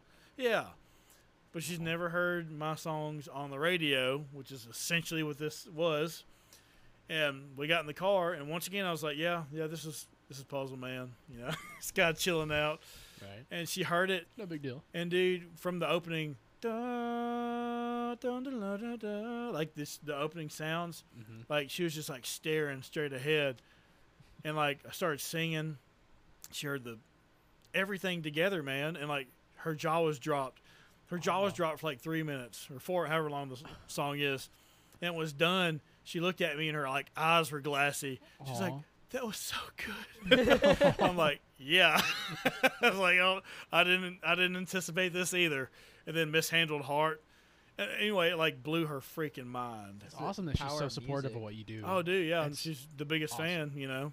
Um, but it was just a surreal experience, man. And then I came back in and did three more songs. Came back in and did four more songs and started adding steel guitar, and uh, it was just crazy and like honestly life changing Mhm. or life saving. Like I told you, I was depressed as Life-saving, yeah. shit, dude. They say there's no cure for depression. Music. I think there's Yeah. cures, but I think it's different for everybody. Yeah. Yes, I think And you're right. I think some people, I think literally, if they just if they got a million dollars, it'd fix their depression. People are like money can't buy happiness. Well, for, I think for some people it can. Shit. yeah. Do y'all ever get into this thing where you're in some sort of down mood and you listen to some sort of semi-sad song, and it just kind of uplifts you a little bit? Yeah, happens to me all it- the time. I'm not sure what it's about because you think listening, if you're already in that mood, it would set you over the edge, and then you'd go do the radical thing you no one would want you to do. You know what I mean? But you hear someone else going through it, and you're like, okay, I'm not the only one. Maybe that's what I was about to say. I was saying that. I was thinking that before you said it. Mm-hmm. I think subconsciously it lets you. It normalizes it. gives me comfort, you know. I think it normalizes it because when it's just you, you think You think like I'm a fuck up. Like, why am I it's not? like my it? my my I have the worst life. I guess all you're thinking, and then you hear like someone else singing about it in a very embellished, terrible way, Yeah. and you're like, "Yeah, dude, we're in this together." Yeah, it's re- like I'm not alone. Got your back, buddy. Yeah, I think that's the that's the advantage to listen to sad shit. It normalizes it, you know, It really, it really does. numbs you to it. Yeah, but that that power of music when you're talking about leading up when you put it in your Dropbox and you like first hearing it, it's different for everybody on what helps them with depression. Yeah, And obviously, like probably part for you, music really helps with that. And hearing something come together that you like So thought, you know, like it's you're right, but it's not so much like music in general. It's my song. yeah, That's what did it because That's your art. my whole my whole life I've been searching for this. I've recorded albums that I didn't like. I didn't like the sound of it. Even fuck you, I liked it. That wasn't what I was looking for. You know what I mean? Like there's but you always found that feeling. and then I found it, and it almost like took some shackles off. It, it removed an albatross from my neck. Like I was weighed down by like I've always been wanting to do this, and I just I've never had hope. And now I know there's a place I can go to. As long as I save my money up for a long time, I can come here and there's a payoff. You know, I can get these songs made. And at that point, you know, a lot of people, a lot of depression stems from overthinking, Mm-hmm. thinking too much about the future Right. Shoot. like, oh, what if I lose my job? I'm- Yeah. There's nothing, and yeah, then you like, can't think about that. yeah, but the, um, but I thought that with music, like, like what if I never, no one ever cares about my music? It never sounds the way I want it to sound. After I recorded those songs, I thought, oh, that's not a problem anymore. I can come here with these songs that I know are good, record them, and they'll be what I wanted them to be. That's a big thing. That's a life goal yeah. achieved. You know.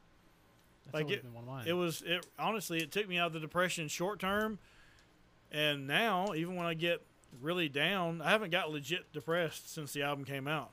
But when I get really down, I think to myself, ah, I need to start re- working on the next album or keep Yeah. you know we there's something to go for, something to aim for. keeps you something to look forward to. Yeah, That's definitely what I had to do with Zach on a lot of things, you know. I'm not surprised. And some points in time, like, and he can vouch for it. There's times we definitely butt heads, but it's like, hey Yeah. man, I'm I'll, I'm pushing you because one, I believe in you, and two, I want to fucking hear this shit, Yeah. I, and you need to hear this shit. Of course, in the moment, sometimes it's like, you know, this is I fucking suck. I'm terrible at what I do. Talking about you, and and so yeah, it's just like working through that, and then it's really good to pay off. Well, like you know, you you talk about you talk about Zach going through it. I talked about me going through it. I know Colton goes through it. It's crazy because it's ironic. These really artistic songwriter type dudes, they all get depressed. Yeah. Okay, and they're all they all like stay to keep to themselves when they're depressed. Secret weapon. Yep. You would think they would like talk to each other. Like, dude, like, dude, we about both like know. Like, I know for a fact. Like, I'll just use Colton for an example. Okay, oh, when he is MIA for two weeks, I know this MFer is depressed. I know it because I've done the same thing. Like, there's no question in my mind. I'm texting him and he won't answer me. I'm like, why don't we talk to each other when we're sad? it's the most obvious shit in the world, but that's part of the problem is that you you look inward.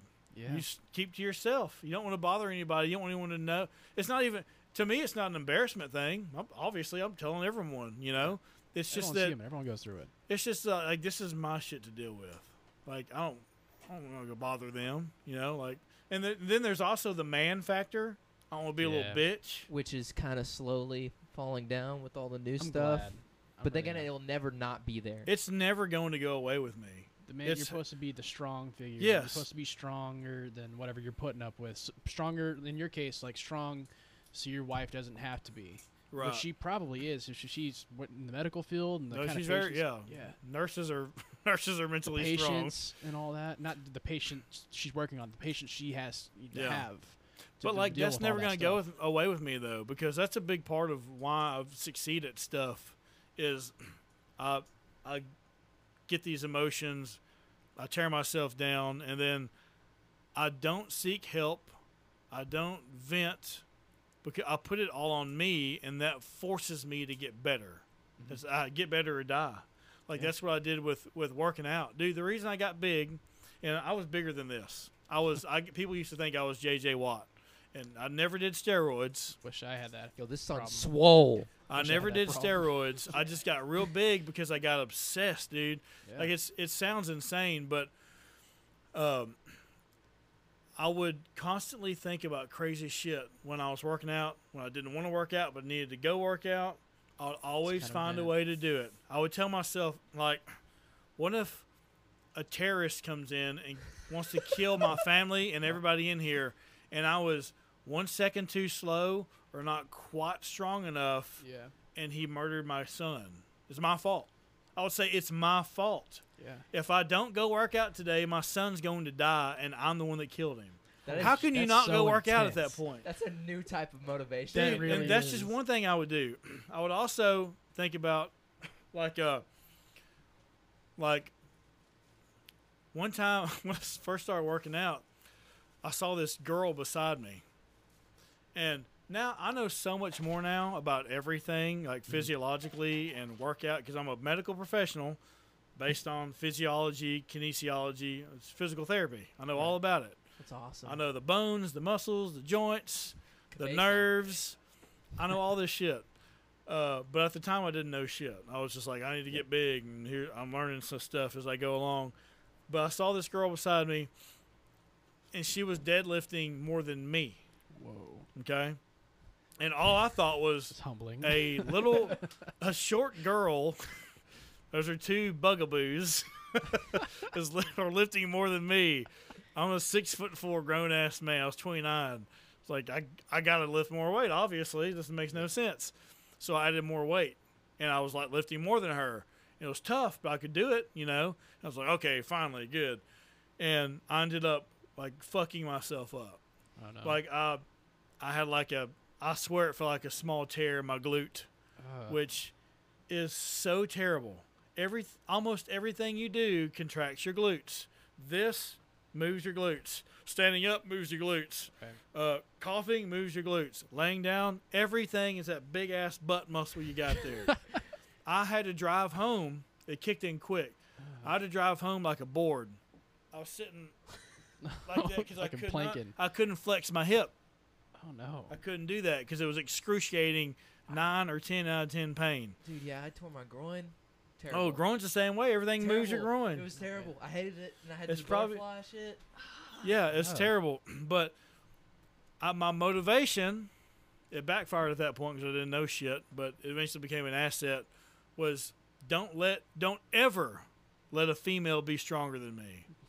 No, it scientifically doesn't make any sense. It shouldn't happen. Misogynist.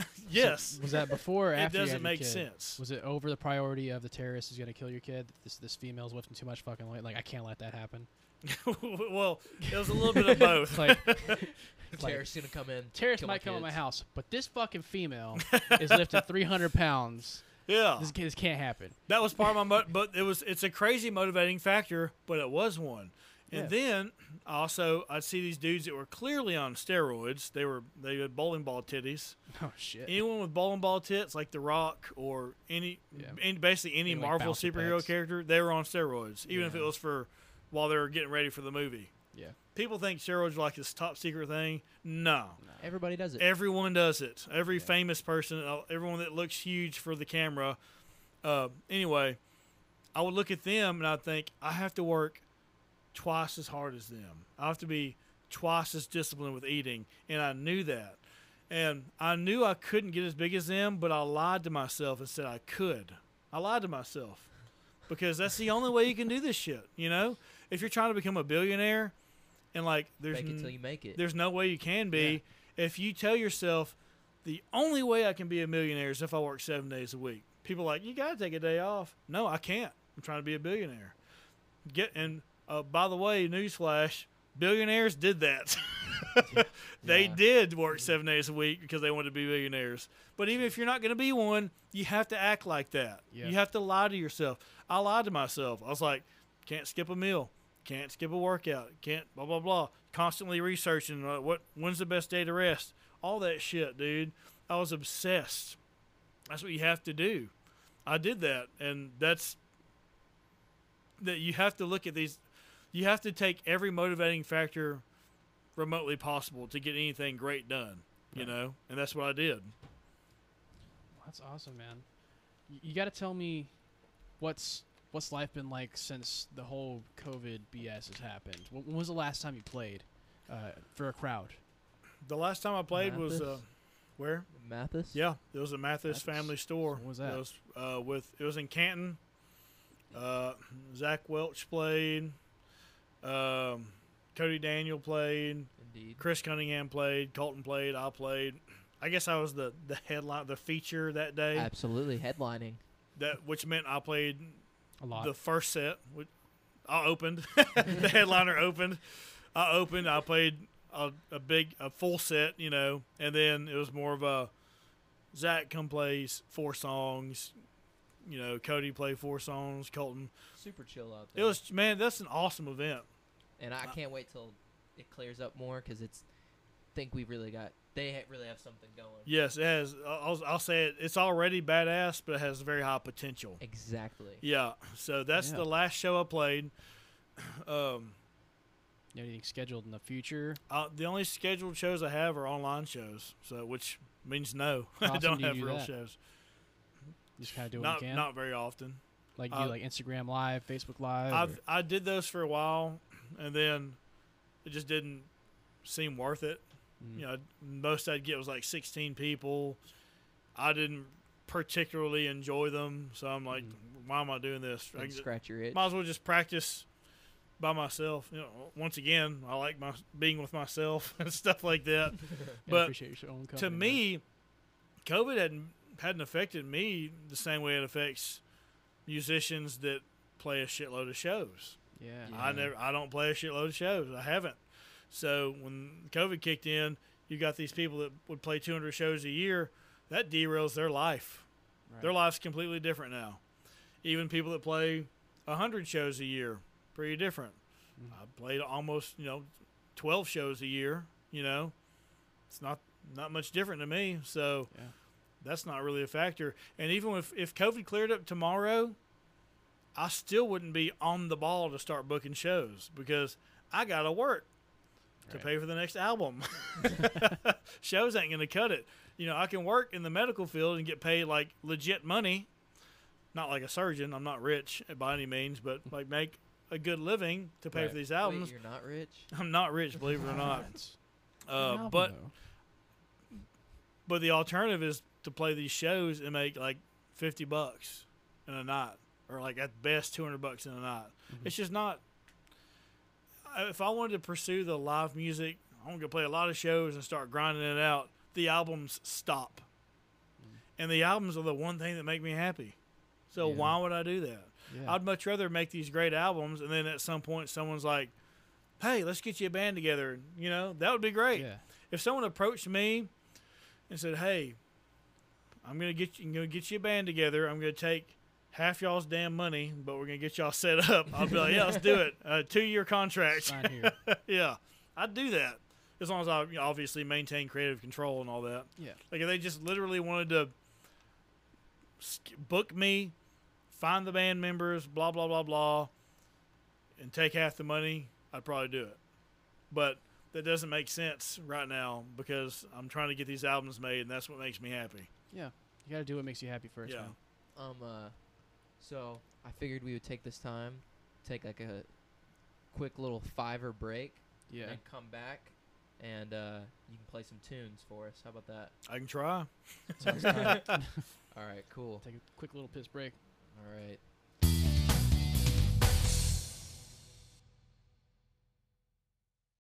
And we're back. Have a little something planned. Can I do that again? I have a little something planned. Got a little something planned. well, motherfucker. Are you using to cut it out or are you using to restart it? All right. So I got a, I got a little something special planned for y'all tonight. Um, stop laughing. So uh, got my boy Zach on the podcast now. Say what's up. Howdy, everybody. And I believe, I believe we might even have something, uh, little, little what I saying, special, a little something special. Derp. Derp. Basically, we're gonna have I'll some uh, special little uh, guest appearance of uh, the one and only professional Seth Jones playing on guitar for us this evening. Yippers. Now I am inebriated, but uh, I also haven't played this song in about three weeks. But uh, What you playing for us? burn you back. My man. Have you ever thought about doing ASMR? A S like Is this new to you? They- M R. oh no! I don't even We're remember the about to learn acronym. something. Learn you something today. It's like they talk in this stuff like this. It's like they eat Oh, sandwiches. NPR. What? What? you ever seen one of them? NPR? It sounds like NPR. They like eat a, a fucking carrot or like a pickle to- Oh, in the microphone. Yeah, usually an Asian lady, right? well, I guess I saw a different one than you, but yeah, the ones I yeah, well, they're I just like are eating, like usually they're Asian. crunching into the mic. I thought you were talking about NPR, the radio, you know, program where everything is Hi, welcome back. it's real, real quiet like It's this. Bobby Dylan. Today we have Seth Jones. We're here with. I want to hear Zach on NPR. We're here with uh, Zach Welch. How you fuckers doing?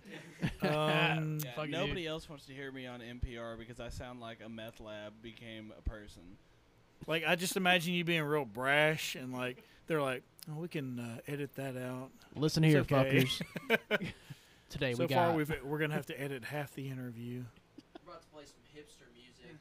Yeah. Uh, some hick hop or hick hop. We'll we'll just that what you called it? hick hop. Yeah. Hick hop. Dude, yeah, he. Hick's trying to rap. I was like, damn. Yeah. Ethan was like, I've never heard of that. I'm like, oh, it's the most popular music on earth. Yeah, shit. It's just a sea of Michelob Ultra. Low carb beer, bro. Does it for you. Every girl is called girl. Pretty sure y'all have said it a couple times, but uh, make sure you stream Puzzle Man, Seth Jones' album. I don't think we've said out. it once. Absolutely. We've just, What? we've talked about you for like 30 minutes. Y'all are fucking up. I ain't worth talking about. Promotion will now be gone through Zach. Definitely, like you said, e- basically everywhere on the internet, right? You can yeah, it's stream music. everywhere. If you Puzzle Man. the the short of it is, you type in Seth Jones, Puzzle Man, and it'll pop up. Now, like anywhere, like if you Google Seth Jones, the hockey player will come up. So don't do that unless you're into hockey. But I didn't know you played hockey. But you know what? He's he's also six foot four. Isn't that weird? That's nice. Yeah. Confusing. Some doppelganger going on. Doppelganger. I mean, we look completely different, but he's Popeye Jones's son. Anyone else know Popeye Jones? I do not. He was a maverick. Nope. He oh, man. he looked. I don't want to. I don't want to insult anyone, but he didn't look great. but his son's a handsome man, so I guess the mom was really hot. Well, yeah, if you're a maverick back in the day, man, yeah, you get whatever you want. yeah, exactly. So you gotta tell us before you get too too into it. Um, what's the song? What's the song about? Burn You Back is uh, essentially uh, about someone. I, and by the way, I've always I want to hear like a girl sing it. I feel like a, a woman singing this song would be more powerful. I've always after I finished writing the song, I was like, damn, that'd be badass if a girl sang it. Feminism. Yeah, feminism. 2020 shit. you know, yeah. feminine power. Um, but it's basically about someone getting bored of someone and trying something else, somebody else, and then it's like, uh, you know, now you pissed me off, and I'm gonna go, I'm gonna go have my own fun. You know what I mean? Like, I'm on fire and I'll burn you back. it's basically the song, uh, a spite song, you know. I know why Yeah, that's my fucking jam. you know, a little behind the scenes on this song. I wasn't gonna put it on the album because I really didn't like it that much compared to, like I have got I've got like 200 songs, you know, so I have a lot of songs to choose from. So it's not that I didn't like this song; it's just I had dozens that I would have preferred to put on the album. But uh, one of my best friends, who's the wife of another one of my best friends, she was like, "You have to put "Burn You Back" on there." I'll- Yes, good to have someone else. And honestly, if she was just some some gal, probably wouldn't have listened to her. But she's one of my best friends, so I was like, okay, you know, I'll do that for you. I'm the type of guy that'll literally put a song on an album because one of my good buddies told me to. you know, it's not a great That's awesome. like business decision, but like I'm I'm trying to enjoy my life, right? I need to be, become one of your good buddies. So you can then just listen shake my album. And be like, come on, man. These are the 12 songs I want. yeah, this, is it. this is good, man. Shit. Yeah, there's some parentheses in there, some fuck. Yeah, Yeah. Seth Jones don't have to cuss in his songs to sell records, but I, I do, do. So fuck him and fuck, you, too. Oh man. I saw a good meme that said, "I bet you Will Smith's gonna start fu- cussing on records now." God damn, I saw that. Get fucking jiggy with it. I saw the picture of Will Smith, and it was like, and the new Broncos coming out, and then he transformed into O.J. Simpson. Dude, I fucking died. Dude, that's, I haven't seen that one yet. That's Fuck great. yeah. I, s- I saw that one and forgot about it, but you brought it back up, and I'm You're appreciative of in that. memory. Let's uh, let's hear this jam. Yeah, man, this is Okay. my fucking favorite. This is the jam, dude. Just take it from the top when you're ready, man. Okay, we're gonna try this one. See what happens. Put put your capo on there so I can steal this for future. Freaking five, man! How absurd is Man, that? You fucking hipster artsy And some, you. and somehow I managed to on this next album have another five capo That's songs. what I'm talking But about. I don't even remember which one it was, but it's Fuck key changes about capos. That's it, Yes. I don't remember which song it was, but anyway, you'll like it. Okay, this is "Burn You Back."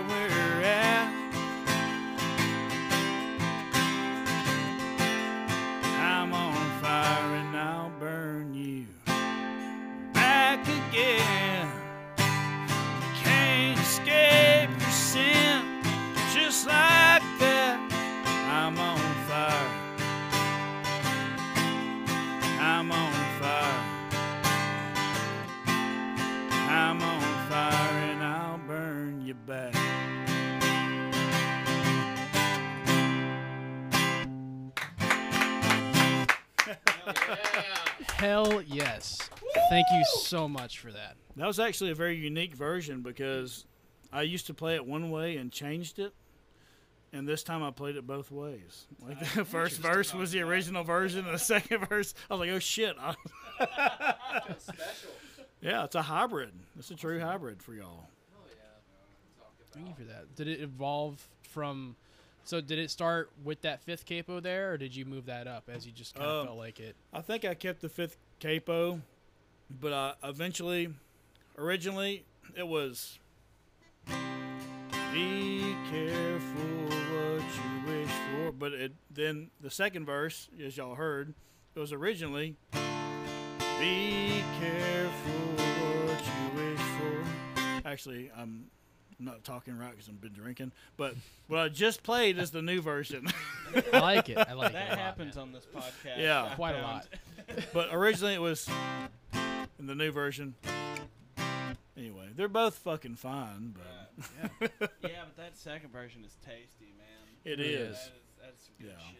That makes it. And what I what I liked about that song was like the fiddle player started playing weird shit. I'm like, he's like, "Is that okay?" I'm like, "It's more than okay. you do that. Keep doing weird shit. Go on, Willie. You ain't gonna get me bitching about something weird on my album." I mean, my album before that was "Fuck You." You know, it was called "Fuck You." Where can I find that album? We discussed that. We Did- discussed it. oh, okay, well, I'm gonna Ethan will to the hook you up. later. Yeah. Dude, the, the, Gotcha. I'll say this: the the Fuck You album and the Seth Amphetamines albums. It's so amazing. The production is poor because we didn't finish it like on purpose because it was a punk album. Who gives a shit? Yeah. So, I know all about that. but the songs themselves, particularly on the Fuck You album, like listen to the lyrics and shit. Like they're legit. I'm wanting to redo a lot of You, them. fuck, you know I'm gonna listen to the lyrics. I know you're gonna. Yeah, I ain't gotta tell you twice. if you need to ever come redo any of your punk shit, fucking Dungeon is ready for you. Oh hell yeah, dude. Well, we'll- let's we'll do a punk album someday if unless the money runs Oh, out. yeah, the Crystal Meth Cowboys aren't here right now, but they wanted me to tell you that whenever you're ready, Dude, ready. listen. I'll, let me just put I it this also way. had a message similar. Let me just put it this way. I have a song. Oh, I have a lot. oh, I'm not about to play it because I don't know the fucking Oh. words. Start Like, moving shit everybody around. Fucking hold the phone. But it's Double. called Shiver. S H I V E R, and it's all about fucking. Tight. Yes. It's like a Tight. like be be strong, deliver that holy shiver, that sound that real old 97s type shit, but like it's Yeah. fucking fast and it's all about fucking. Hell And I think that would be perfect for the Crystal Meth Cowboys. oh, dude, Oh. I, I will relay that, relay it. You know, I'll get it to him. I'll Ray I'll let is them it. know. You're all gonna fucking die. Oh man. This is um, Zach Welch speaking. When I say this, I mean it with all of my heart. If you don't love Seth Jones's music, and most of y'all probably haven't met him, but uh, I love this dude as a human. But if you don't love his music, then fuck you and everything you stand for. I'll just go on record to say that. and everything you stand for. I second Murder all pedophiles. Well, here, here, my uh, Shout oh out to his yeah, al- and his I, outro. I, I've signed a contract. I'm obligated to say this every time there's a microphone in front of me. Support your local businesses. Murder your local pedophiles. oh yeah, that's it. That's in the outro of the of his album, his debut album. Is it 254 days? 254 days. Yeah. Yeah, there there will be times I'm gonna tell you right now where I call it 256 days because I don't remember little details like that. the first album cover was 245 days Oh, because shit. Ethan's dyslexic. I was like, I was like, dude, I got it done. And then I looked and I was like, Dude, hey, that's a stressful process. it's it is. When it's time to like finalize, your- and you're like, this is gonna be on the internet for the rest of my life. because like when you're uploading the songs, like if you have a song, if you have Puzzle Man, and the song number two is Mishandled Heart, you're like, because you type in the name of the song Puzzle Man, and you upload the file, and you do all that shit, and you're like, if someone clicks to play Puzzle Man, is fucking Mishandled Heart gonna play? Did I fuck that up? Because like that'll happen. Because it doesn't know, it doesn't know any better. The fucking pro, the the, you know, you're entering it in. They don't know if Puzzle Man's Mishandled Heart or vice versa.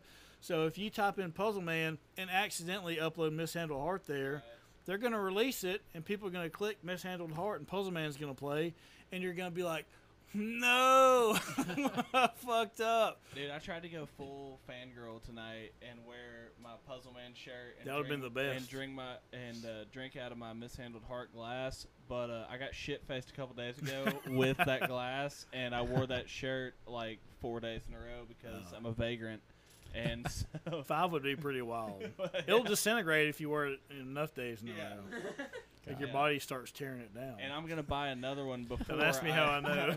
before I bust out that that record, I'll get it. I'll get another shirt, so whenever that one goes to shit, I can just wear the next. God. It's a good The- plan. The first podcast we ever did was such a shit show. It kind of what we were all talking about is kind of reminding me of it. Is that after everything was recorded, went home, tried to piece it all together, and I posted it right. Kind of like you were saying, like, oh, oh fuck, I hope everything's good because it's about to be on the Yeah. internet forever. Luckily, I could edit it because I fucked it up so bad. Like half the podcast was missing Oh, because yeah. I, I was too dumb to look at like the attachment. That there was multiple attachments underneath the one that was just sent to me, and I was like, "Well, I guess it's all one segment. Fuck it." And it posted it. It was like like 45 minutes, and like every bit of Zach was gone. His like his performance was there, but every bit of everyone else was gone. And I was like, "Oh my god, I'm so embarrassed. This is like my first time doing this for people, and I'm I just fucked it up right away." Damn.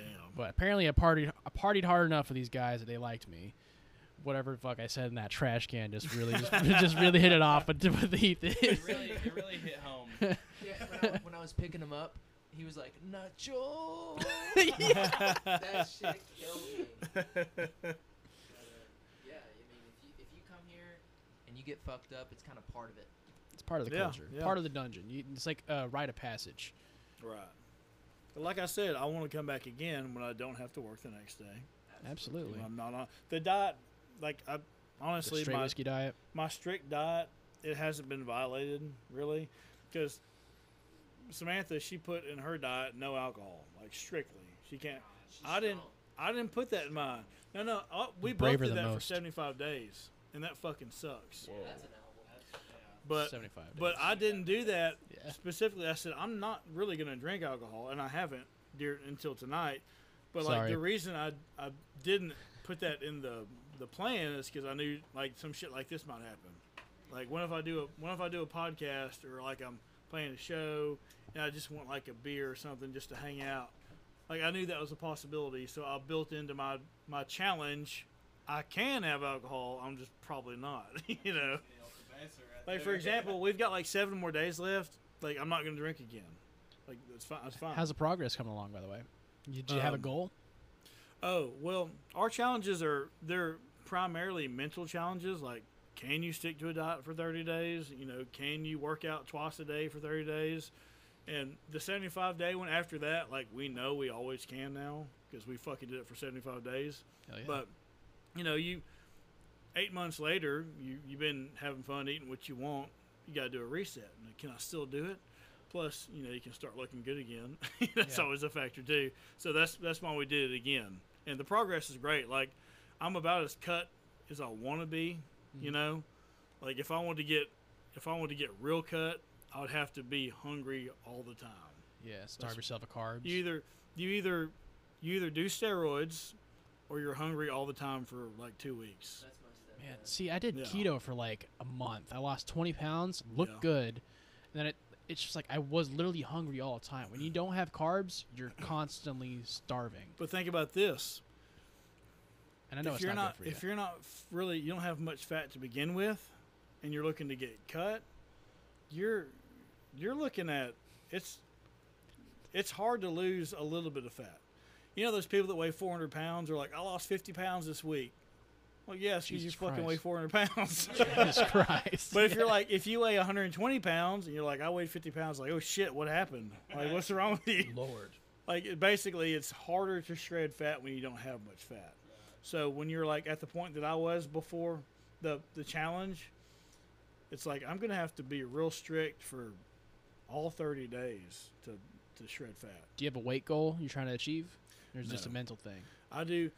I've got I got so deep into physiology in general, you know, from the medical field stand, medical science Right. standpoint, Yeah. along with the bodybuilding standpoint, that although I can't explain this shit to people, it's so much easier and carefree if I just like you know how like how Luke Skywalker did better when he put the fucking band yes. like he put it, he covered his eyes this. up. He's like, I'll just fucking feel it. Like that's what I do with fitness now because I'm like, I, I, it became, it changed my fucking personality, my soul, like who I am.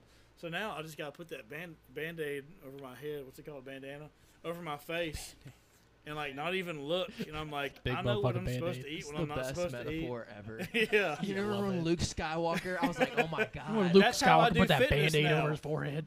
But like that's kind of a detriment because like I can like if I focus and really think about it, I can help I can help someone with their fucking diet and their exercise.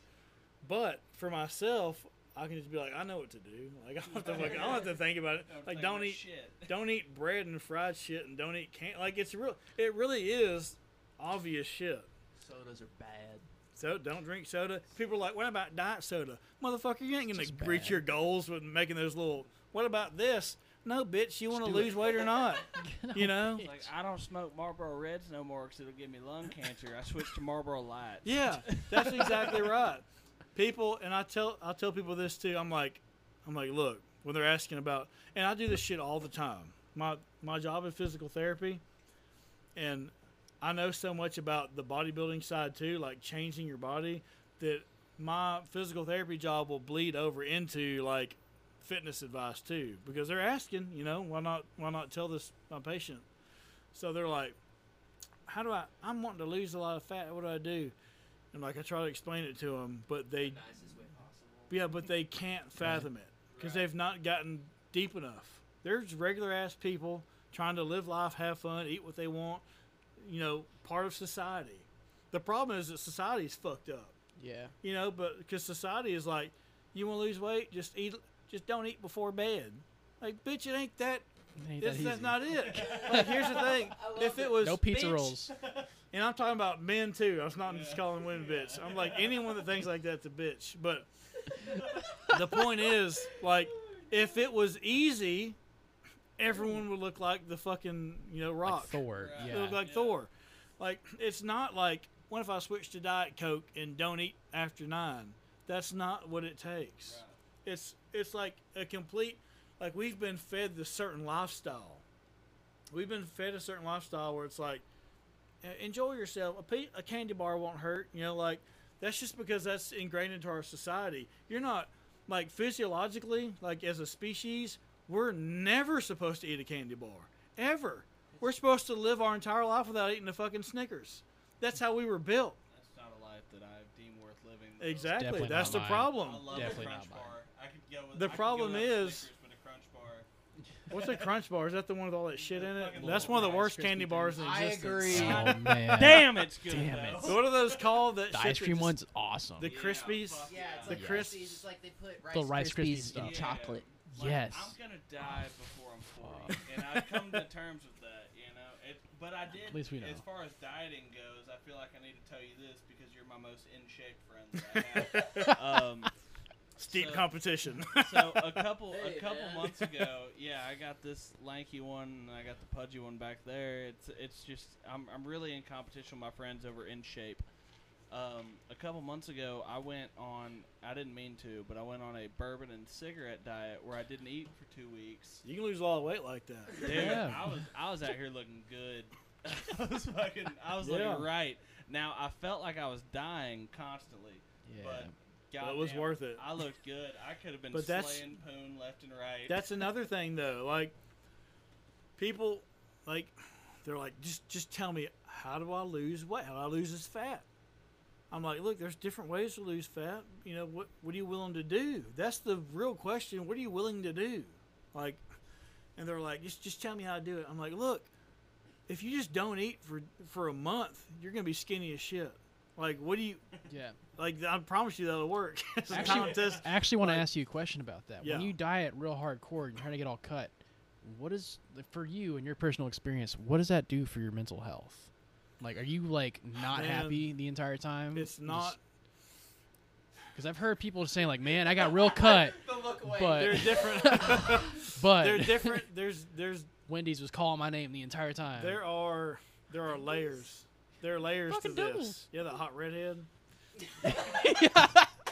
Whoa now. Dude, this is a I Wendy's used to be a restaurant. Wendy's guy back in the day. Those square patties. But look, there there's different all I eat levels to on that. keto. On one hand, you've got the discipline aspect. You're like, okay, I'm working out consistently. I'm feeling stronger. I've controlled my diet. I don't feel because you know the way you feel after you eat eight f- fried. You know, f- you're at a fish fry. You eat all you Mm-hmm. can eat fried fish and hush puppies and fries. You feel like shit. You don't feel like you're ready to undo fight the a- button. You're like, "Oh god." You don't feel like you're ready to fight a fucking battle. You know. No. But if, if you do the opposite of that and your diet's been on point for a week, you eating, you know, like lean proteins and clean carbohydrates, Turkey meat. turkey, ground turkey, I ate the shit out of that. Shit's awesome. And you're working out every day, lifting heavy, well, like you have this sense of capability and discipline. But also, on and I've this you're, this is coming from a guy that did this shit for 75 days, and it was terrible.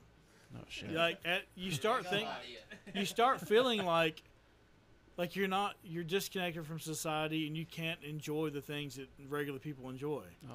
Like a big part is honestly whiskey, like for us, because like I didn't miss the candy bars as much because I don't I don't need those. yeah, Those what's aren't- your kryptonite? Jameson. Let me think. Another look away. oh man. Let me It's the- think. Uh, other than whiskey. Because like I like just like everyone else, I love bread. I love Yeah. a croissant. Bread I love a fucks up your fucking diet, badass dude. Like a like a firehouse subs. Oh, their meatball sub is like the best one- the Oh, best yeah. sub I've ever had. Agreed.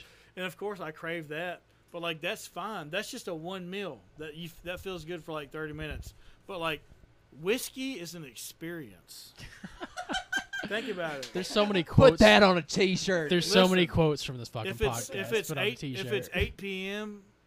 and you you pour that whiskey onto that that fucking ball of ice. That's Oh, what I use. That Oh, ice ball. I use the cubes. You man. start sipping that and listening to music, and then you start playing your guitar. Mhm. Like that's a that's a four hour experience, you know. Dude, whenever you're, You're not lying. like dieting and all that good shit, Let's do it. and you don't have work in the morning, this motherfucker right here, Oh I'm not my sure if it's gotten brought up. This dude right so. here is a mixologist. Yeah. Bartending skills. That boy Chan Well, man here's- is here's the- that shit. Here's the problem. I'll have to though. make something for you sometime. The only thing I want mixed is the whiskey on the fucking ice block. Oh That's shit! fine. He'll look real pretty while he pours it. I'm Yeah. he. okay, that's what I'm talking about. I got a couple things. You like straight whiskey? I got a couple things. I uh, There you go. Whenever we came got more over time. here, whenever the fuck we came over here and he was pouring us drinks, Time before last. The brain. I, I That was showed- last night, bro. I showed shot. up, Oh, you know, no. and we'd been. It was Speeder Creek night, Yeah, and it and was. we and I showed up over here a little, you know, ready to party because I'd been a little playing- fucky already. I'd been playing at a brewery, you know how that shit goes. and this this dude starts. Something about the nature of a brewery just makes me drink you know, beer. It's for some like I'm reason. partying Go at the figure. place where they make the beer. and so this dude starts fucking pouring drinks. It was over before it started. I was shit housed oh, immediately. Oh, man. He's pouring me shit that had names I couldn't pronounce. It was ridiculous. Dude's a professional. in a condensed story, because this is more about you than it is about me today. My last one. That's all for you. Yeah, that's for you. Oh, well, fucking light the, the filter in. So, um, basically, in a condensed story, my dad used to be a bartender in the 80s. I think I've said it multiple times on this podcast. He's a binder whenever he was a bartender of all the shit he used to make. So I brought that binder. I kind of got into the whole mixology thing myself. So I made this shot where it's a it's called the brain, and the whole A theme what? The brain, like a, like inside your head. like the one in- behind your Brain, eye, okay. yeah, the one behind your eyes, yeah, behind your ocular nerves. Like up here. you can think of the word words. it's an always sunny quote. So put it on a shirt. So it's the whole thing is that it has some sort of schnapps. Y- Typically, apple is more red-ish or tastes better, and then it's got uh, a little bit of like uh, Bailey's in it, so it's kind of a little creamier. oh, But when you pour it from like a little bit of a distance, like out, like not altitude, fucking a little bit of height off the fucking shot. that's a little Altitude. too snooty, man. Too, Chill out. Back We're off. from East Texas. when you do the What? thing and you pour it up here instead of down here. No, but you pour it a little bit of distance away from the shot, it makes it kind of curdle a little bit, which is already a Oh, weird wow. word for a shot, right? Yeah. because now it's got texture. And then you add a little couple like drops of grenadine, makes a little red effect. So if it's in a clear shot, all of a sudden it looks like a test tube with a brain in it, A test tube with a brain. a tiny little brain. Like the head is. There's a head. it's just like what if it curdles in the right way, it's all wrinkly looking, Yeah. so it looks like what you think would be a brain, right? Right. The whole thing is that it tastes you know semi decent. It's not like, Ugh. but what people still make that face because they take it and you get creamy curdled. Texture. It's like what a prostitute would swallow. Oh. No, I'm just fucking. Go playing. ahead and no, I'm just fucking. Go It- ahead and it's- say come. We know you want to. I'm talking about water. and We're talking. About, oh shit. you gotta stay hydrated, you know, these days. But it's really just fucking. It's it's the nastiest curly. It's the texture of this shot is so nasty, but it tastes good and it will get you fucked up. And I made it for Travis and I made it for Zach, and like they're both like never again. I loved it. That shit was dope. You weren't into it, Zach. Man, I'll be honest with you. I don't fucking remember taking it. hey, that's another thing though. One reason I got into whiskey is because of diets. You know what to expect. like because people don't think about this either. It's like, uh, okay, so you want to drink alcohol. What's the most efficient caloric way to drink alcohol? Liquor. Well, the answer the answer is Straight straight. vodka, Oh yeah. True. but Like if you don't want to drink fucking rubbing alcohol, what's the next Everclear. step up? Okay, a, a- a more flavorful flavorful liquor, whiskey. It's like Yep. 70 calories, And right, people- or something like that. Yeah, I don't, see, I don't remember. Once again, Luke Skywalker put on that. I don't think about this shit. I just figured it out one day, and I know. But like, people are like, "Oh yeah, I like Jack and Coke." I'm like, "No, not Coke, motherfucker. No. You're adding in more calories." I'm not sure how like the nutrition value is. Like, and they don't, they don't have a label on the name of the drink, but there's a drink called the Godfather. Do you like Scotch? I have not reached that level yet. I've tried. It's more, some I more. like Scotch whiskey. so obviously. yes, Scotch is essentially whiskey from Scotland. Right. That's the whole thing. but it's but it tastes. but it's got aged it. differently. Yeah, it's more smokier. Uh, so it's basically this Wait, drink I'm thinking of about. absinthe. Oh, Fuck don't get me absinthe. started. Fucking crazy shit. Don't get me started on absinthe. There's a Scott- whole thing. Okay, I've I've had some Scotch that, that I dig. Absinthe tastes like a band aid to me. Ooh, you haven't had the right kind of. So there's a proper way to prepare absinthe. I'll get onto that. Well, this here in a little motherfucker just poured it in a glass. This is like sugar try this you- shit. You do not drink absinthe straight. That's what, what you're, I did. what you're supposed to do, water. imagine you get this red solo cup, right? You Okay. put a little weird looking spatula type. It's called a spoon. It's called an absinthe spoon, and you put a sugar cube on top of that. Then you pour the absinthe over that, Hold oh on. damn. or you pour a certain amount of absinthe in it, and then you pour water over I that, so it waters down the absinthe, and it, t- it should take like should taste like licorice. Did, did you It just should say taste like licorice. Yeah. it's like a spoon, Yeah, like but a it's cra- like a spatula? And he said you it's have to- called an absinthe. He said you spoon. get your lighter and you put it under the spoon for a while. no. yeah, and then you you get your smoke the you get- sugar while you snort the absinthe. you light the sugar cube on fire. Shout out Lost Dog Street Band. Basically, it sounds like you drank straight absinthe, which is like not good in anyone's book. By the way, the the myth that it makes you hallucinate is bullshit. It's a I myth. never heard that. So hey, it's Chuck, made did with we ever find the worm? Do we ever get a worm bottle? No, I haven't. I think I need to go to like a Mexican market liquor go. store and I'll find one. I couldn't find one at Specs, too corporate. Yeah, because I'll go down to Matamoros tomorrow. I don't give a do fuck. it. La Michoacana, if they sell it there. Well, it's a Sunday, unfortunately, but We're at uh 10:41 and Mr. Jones has to work in the morning. he sure does. So, So, no- Of enough talk about alcohol.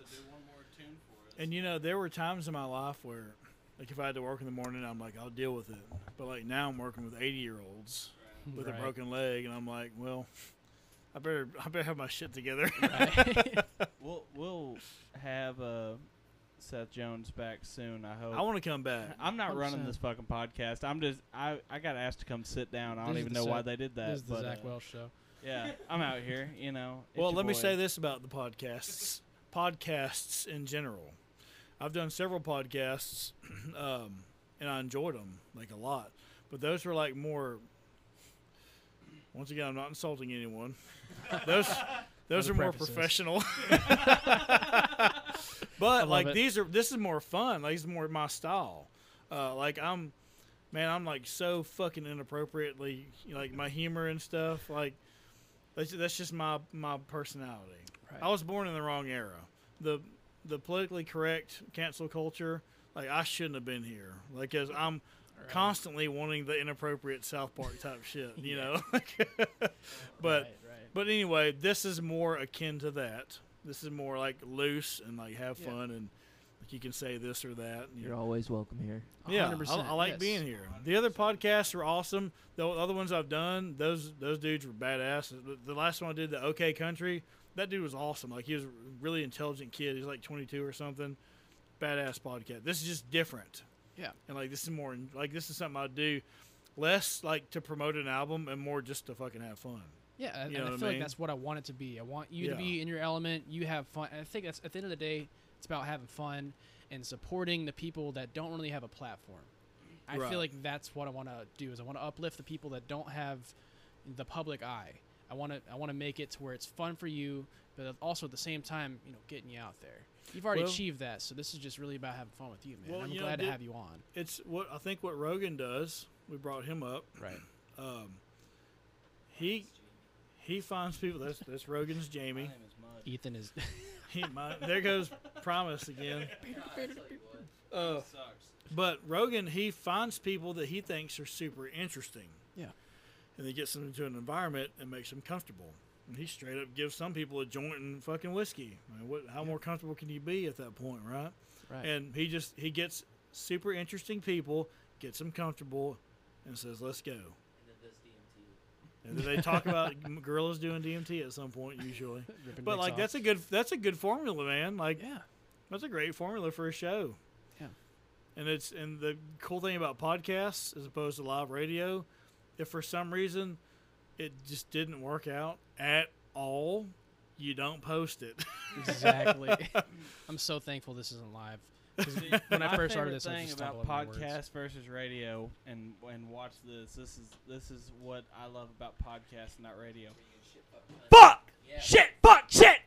Fuck! See, that won't even get edited out. You know, I can just I can just say whatever the fuck. You know, it doesn't Yeah. matter. and not It's only does it get edited out on radio, but like it becomes a big deal. They're like, "Oh, We're gonna well, find well, you. We're gonna have to figure." yeah, people are. Mad You can't say that, man. Like it just ruins the whole vibe. You said fuck like 12 times. That's like $1,200 worth Yeah, of fines. Oh yeah. Sure you can say cock, but you can't say cocksucker. Yeah, we found You can say other ass, day but you not can say asshole. Yeah. God and you can say damn, but you cannot Yes. say goddamn. Those are the those are the two I knew, those are the two I knew about. I knew you could say ass but not asshole. You can say God but not goddamn, and you can say boobs but not tits. what the fuck? What you can't the- say tits on the. Titties? No, But what if it's like with a D, like titties? Titties. I don't know. Titty, titties. and fitties. Yeah, spinning fitties. We're gonna give the sucking FCC a run for their money. Like it's not titties, it's titties. Titties. Titties. It's different, doctor. You know, you know, I learned this because it's gonna be a really weird story, or a quick one though. Thankfully, painless. I got my hair cut by by Pinay woman. Y'all know what Pinay and Pinoy is? No. You're gonna have to educate me on that It's one. Filipinas. Okay. That's Uh, how you. a female they call the females Pinay and the males Pinoy. So there's a Pinay woman, Filipino woman, and like her accent was I thought she was Mexican at first because of how she looked, quite frankly. And she had a mask on, I could only see her eyes. And so I was like, but she had a weird accent, you know. I was like, where's that from? She's just cutting my hair, she's just talking, talking, talking, talking. And eventually when I got comfortable with her, you know, I was like I was like, you have a very uh, unique accent. And- and where's what, where's that come from? And she's like, oh, I'm Filipino. And then we start talking about that, and she and I I didn't really get too deep into it, but I work with a woman who is also Pinay. Like she's American, but her parents are you know from the Philippines, Right. so she can like translate everything for me. And I was like, yeah, her accent was crazy, and she said, yeah, they they switch their F's and their P's, and their T's and their D's. So titties would be titties for them. That's that's Right what made me think of that. Right on. They were right back. And shout out to the the Pinays or whatever. Pinays. yeah, the all the titties. Pinay's, Pinay's. Pinays with the TDs. But uh, I reckon this was a real good time. I hope It you had was. fun, man. I hope I it want to really, do another one. I'm glad. Hey, uh, Thanks for letting me uh, show up all drunk and Yeah. It's a special request. I'm telling you, we talked end, about you for 20 minutes before you Yeah, got here. Dude, I You can't, I can't up. wait to listen to this shit, man, because like I don't know very many podcasters. I'll just full disclosure, but uh, Chandler here is my favorite podcaster in the existence, and Thank uh, you. if you check my stats on Apple Music, iTunes, Spotify, Amazon Music, whatever the fuck it is that you stream music on, I also stream music on it as well. Just to listen to Puzzle Man by Seth Jones. This dude right here, I've, I haven't known him very long, but uh, that's my fucking guy. Dude, I appreciate that. And listen to the Fuck You album. Yes. I'm gonna listen to Look, that.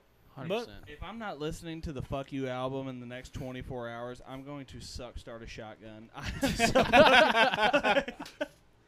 I remember you telling me a couple months ago that you used to be in a punk rock band, and I've been desperately searching the internet to find that well, shit. look, here's the thing, though. Like, most people that know me as the Puzzle Man guy, most people that know me as the Puzzle Man guy, like, I don't want them Oh, it's fucking empty. I was the like, why is it so relevant light? bottle.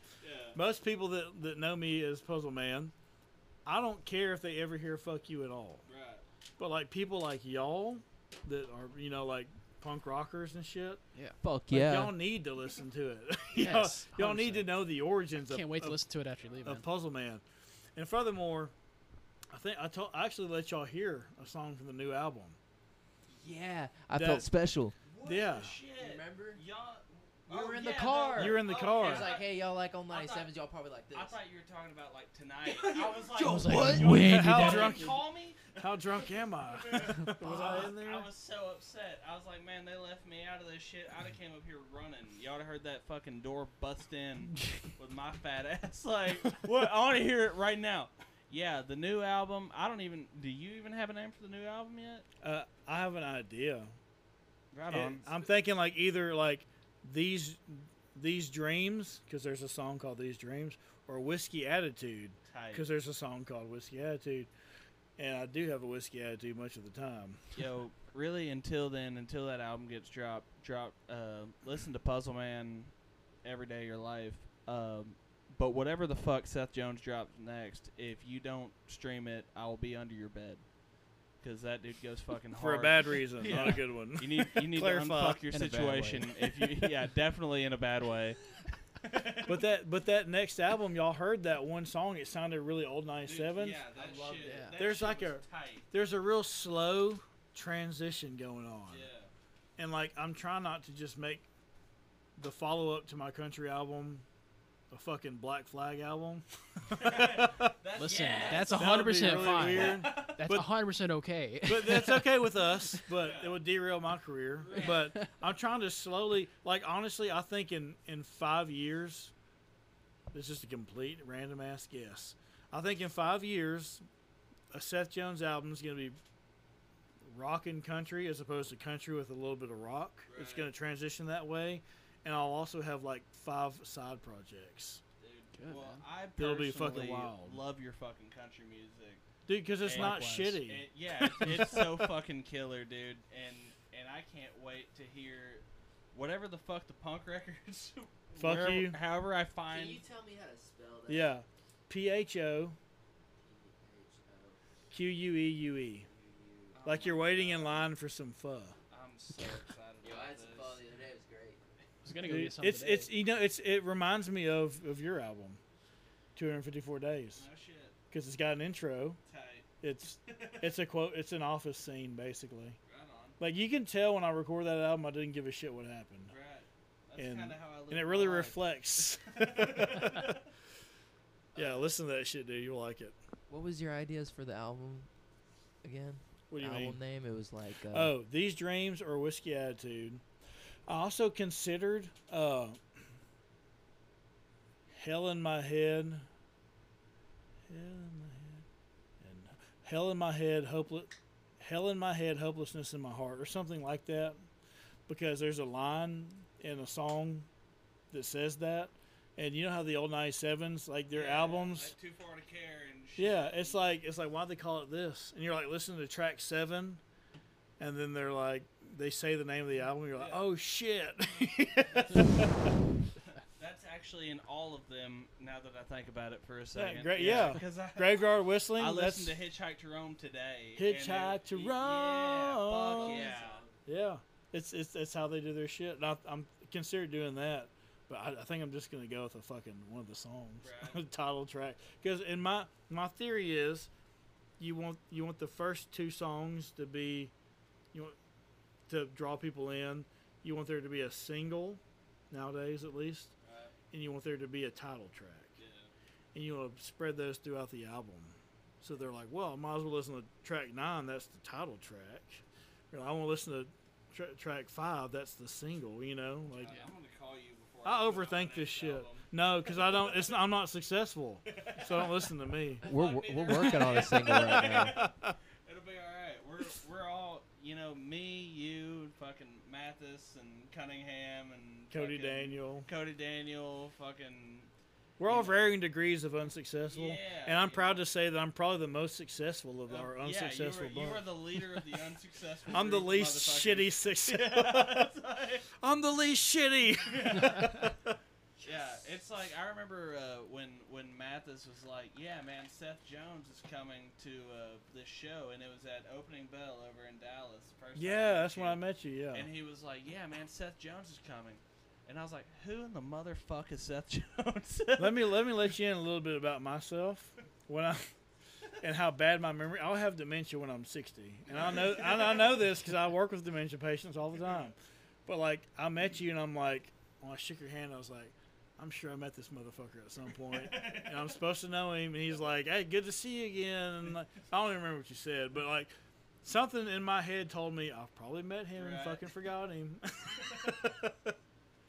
Yeah, it- Story of my life. Yeah, he Colton was so excited to introduce me to you. He was like, "Dude, this is Seth, man. Seth's a bad son of a bitch." And I was like, "Man, that's cool. I've I've never I've never seen him before." And then we got to bullshitting at that coffee shop, and uh, I was like, "Yeah, man, fucking playing in front of people, man. Like going Yeah. and doing shows. That shit's like heroin to me."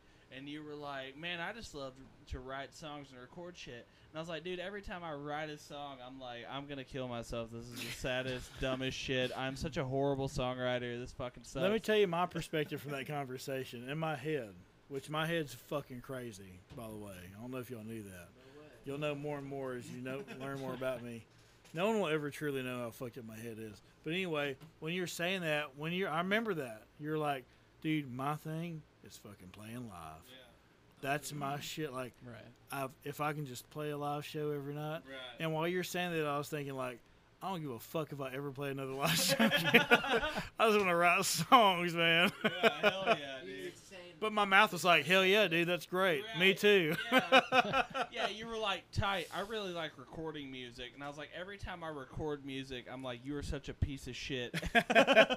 How dare you waste up data on this fucking laptop? we're the we're the opposite in that regard. exactly, and I, th- I think I think that we can have a But dude. beautiful team going right hey, here. it, dude, Exactly. it ref, it reflects though, like because we're talking before you got here. I s- we talked about the superhero powers, but like for me, I can't believe that I wasn't here for this entire thing because You'll it sounds hear like you ought a fucking time. you'll hear it. yes. But look, the, we talked about this. Like me, I crave writing. Right, we just said that. Yeah. and I've written fucking hundreds of songs. I got so many waiting in the bin, and I'm not gonna use them because I'm gonna write 20 more by the time the next album comes out. Well, fucking send them to me. And then so I'll send you shit. And then like you, I said your superpower is performing. Yeah. And what'd you tell me that night? I just want to play music. Yeah, that's it. Like it's re- it's what we truly want, Right. and lo and behold, it's what we became fucking great Old at. Garth Brooks Isn't ass that boy. crazy how that works? That's crazy how that That works. shit's fucking Like wild, what you dude. really are passionate about, that's what you got good at. That's Dude, how that shit if we found a fucking middle ground, it'd be over. It'd just be fucking over Yeah. for the rest of the world. If if I got a little bit more into recording and you got a little bit more into, performing. live, dude, it would be fucking done. We'd be the shit. Cause like, cause I would happily just open for you until I die because your songs go fucking stupid hard. and it's like mine, you know, it's like, all right, this dude's sad, but like fucking, you write this shit and it is, it has made me laugh. It has made me fucking cry. It has made me everything. I can't wait for you to listen to "Fuck You" and go ahead and listen to Seth Amphetamines after that, even though that's not as good. I don't give a shit, man. That's, Well, look, Seth Amphetamines, we tried to go full band with it, and in my opinion, it backfired. Right. We should have done "Fuck You" part two. Semicolon Seth Yeah, Amphetamines. that's what I'm talking We about. we've recorded with a Wii mic. We ain't scared of shit. Yeah, y'all, y'all, y'all have crossed the Yeah, Real you- the river shit. Styx. If you fucking if you just get really bored one day and you type my name into YouTube, you'll find uh, it was covering a Lucero song and it says E-mix at the end. There was literally a fucking Wii, like Nintendo Wii Rock Band mic held right at my tit between my guitar and my mouth, and it was just Ethan sitting there holding it, and I sang this song, and then afterwards he went in doing whatever it is that Ethan does when nobody else is around, and he put strings and all this shit to it, and he was like, "This is fucking tight, man." well, I'm never gonna get that bored. No, I, I I don't blame you. I waited 30 seconds to deliver that line. He just kept talking. I'm like, don't forget the line, Seth. It's a good one. But, You just got to beat it into your own head. Don't listen to what he says. Just keep thinking Yeah. about the line. I should have just switched it up on you. Started telling a different story and asking me questions about it. Did you hear what I just said? He like- Repeat it. I've never been that bored. You should read the Bible. I've never been. Th- oh shit! Oh, Shit. he tricked me. Damn it! Now none of the evangelists are gonna listen to my record. Uh, well, Chucky, you mind wrapping it up? I sure do, man. Seth, thank make you so close. much for Thank being y'all, on man. today. This is awesome. It was awesome having you on. I really do. I had a fun time. I hope you did too. Yeah, I did. It's fun having everyone else on. The buddies always are always welcome on, and now you're always welcome anytime you like. Hit me up on Twitter. I don't think I don't think I've added you on there. I think your wife added me on Facebook. We were kind of chatting back and forth on the comments for uh, Zach's live thing last night. I'm at Seth Jones Band on Instagram and Twitter, and then Facebook. People can just look up Seth Jones Band. It's kind of confusing because I'm just Seth Jones, but like social media, it's Seth Jones Band because, like I said earlier, there's a hockey player named Seth Jones Fucking who's like hockey player that 80 times shithead. more famous than me. you ever seen that? Uh, least you got all you your ever teeth. seen that fucking comedian Chris Porter? I've heard of him. He uh, he's got a real, he's funny as hell. But he was talking about uh, other people named Chris Porter. And he said, if you Google my name, I might not be the first one that pops up. He said there's a NBA player named Chris Porter, and there's some obvious differences there. It won't be too hard to uh, decipher that that's not me. But there's another guy named Chris Porter, who's a porn star of the homosexual variety. And that's not his God given name. that's his guy fucking name. and so now, anytime somebody's like, Google my name, but Google this because it not might not be me, that's the first thing I think about. Yeah. like, yeah, it's his guy fucking name. That's exact. I know what he's. Ta- I did the same thing earlier. I said Seth Jones, Puzzle Man. Puzzle man. Dude, do you know how butthurt I got when I get when I put my own name into iTunes and I was the fourth person on there, Oh, but the no, only one no. named Zach Welch? There's like Wow, you There- can't even type your name and Dude, get there's- you at the top. There's a dude named Zach, and then there's a dude named uh, whose last name is Welch, and They both come up before. both you. of them have two albums. Despite the fact that you typed in your exact name My and no one exact else had name. that exact Yeah. name, they Yeah. still put your ass yeah, forth. if you want to find me, you have to type in Zach Welch 254 days. You can- Yeah, I'm- I'm going through the You- same you shit. You just gotta give it time, yeah. just like Yeah. YouTube. Remember? That's one of my goals to be the first person that pops up when you type Yeah. in Seth Jones. Dude, I uh my one of my songs on YouTube, if you look it up, is the first one that pops up if you type in my name. But then it's like four videos of wrestling highlights from 2009. Well, it's been a pleasure having you on, man. Thank you so much for playing for us tonight. Thank you for stopping by, Zach, Absolutely. making a little guest appearance, and thank you for giving this shit structure, Ethan, oh, as always. Still stream Puzzle Man by Seth Jones on all your streaming platforms. Yeah. Yes. stream Check out at Zach Welch Music on Twitter. All the aforementioned ads on Instagram. It's uh, Seth Jones Band on Twitter and Instagram, correct? And on on Facebook as well, Probably. or just just Seth Jones. Type No, in Seth Jones, Just not scroll the porn past star, the hockey player and find the dude with the guitar. not the hockey guy, Fuck not it, the just porn add guy. me. and my personal 301 tags. Productions and at Ethan Whitaker, uh, 90, 98. Yeah, Ethan Whitaker 98, and the 301 Productions Twitter. is currently down right now because I Oh, tried to put the fuck. birth date of the actual like company, and they're That's like, where "You you can't be fucked up." three years old on Twitter," and I was like, "Oh, sorry." No, you should not be three years old on Twitter. Especially when me and No. Seth are out here posting shit. Not with the shit that's on Twitter nowadays. Also, check out the YouTube channels of uh, 301 Productions and the very own Chan Man Show YouTube. Uh, did Zach, d- did you ever get your YouTube channel? Or you still on 301? I'll be completely honest with you, I have no idea. Zach has his own YouTube channel. He's just fucking drunk right now. So Zach Welch on YouTube. Zach Welch Music, Zach Welch YouTube. Music. and then check him it out on. Spotify and iTunes. Damn it! Yeah. 254 days. But this podcast isn't about me. Stream Puzzle Man. Absolutely right. It's been a wild ride. It's been awesome having you all on. Give yourselves a round of applause. Yeah. All right. Until next time, guys. See you later. See you Rock later. on. And Zach, say what you gotta say. Uh, fucking support your local businesses and murder your local pedophiles. Woo! Yes. Any final words for us, Seth? No, not really. I gotta work tomorrow. That's Sing us one more song before you go. Woo! I'll try. All right. It's dude goes hard. I try to listen to him sing as often as possible. I'll play till I fuck out. How about that? That's fine. Most of the time when I think of my life, I just think of you throwing me around. You gave me the world, and for such a small girl, had no problem tearing it down.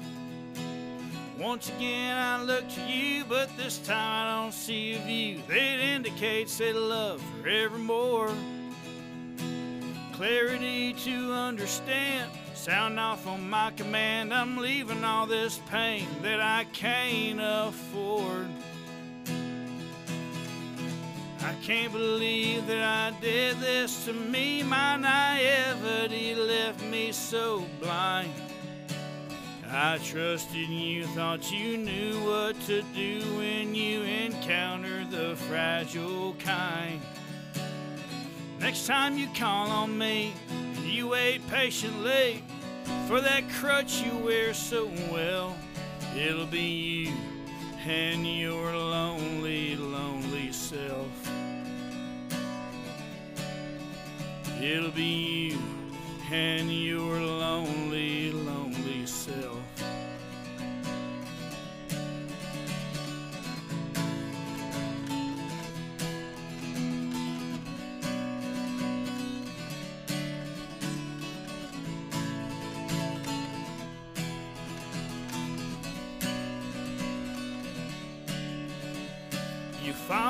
You lost, calculating the cost drives you mad as I'm driving away.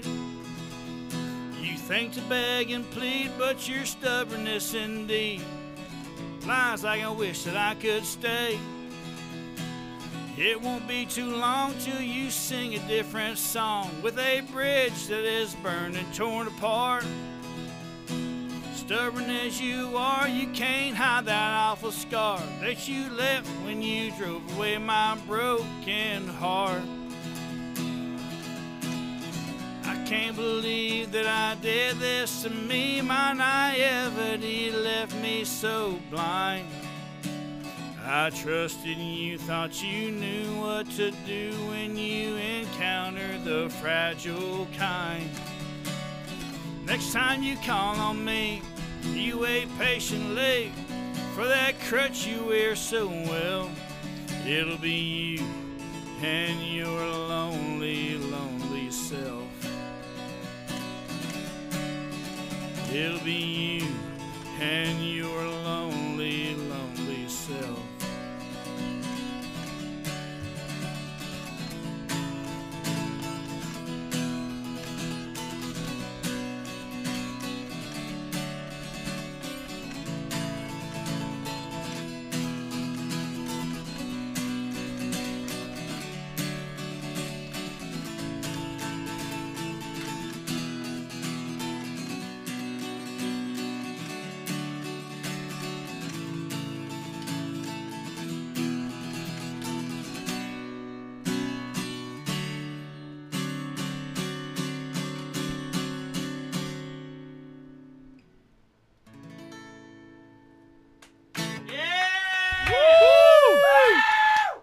Thank you so much, very much. Thank you for coming on the. Chan Man Show. Chan Man, uh, lead us out. All right, guys, that's it for tonight. Thank you so much to everyone else. Give, give yourselves a big round of applause, everyone that's been on the show. Till next time, guys, rock on. Woo!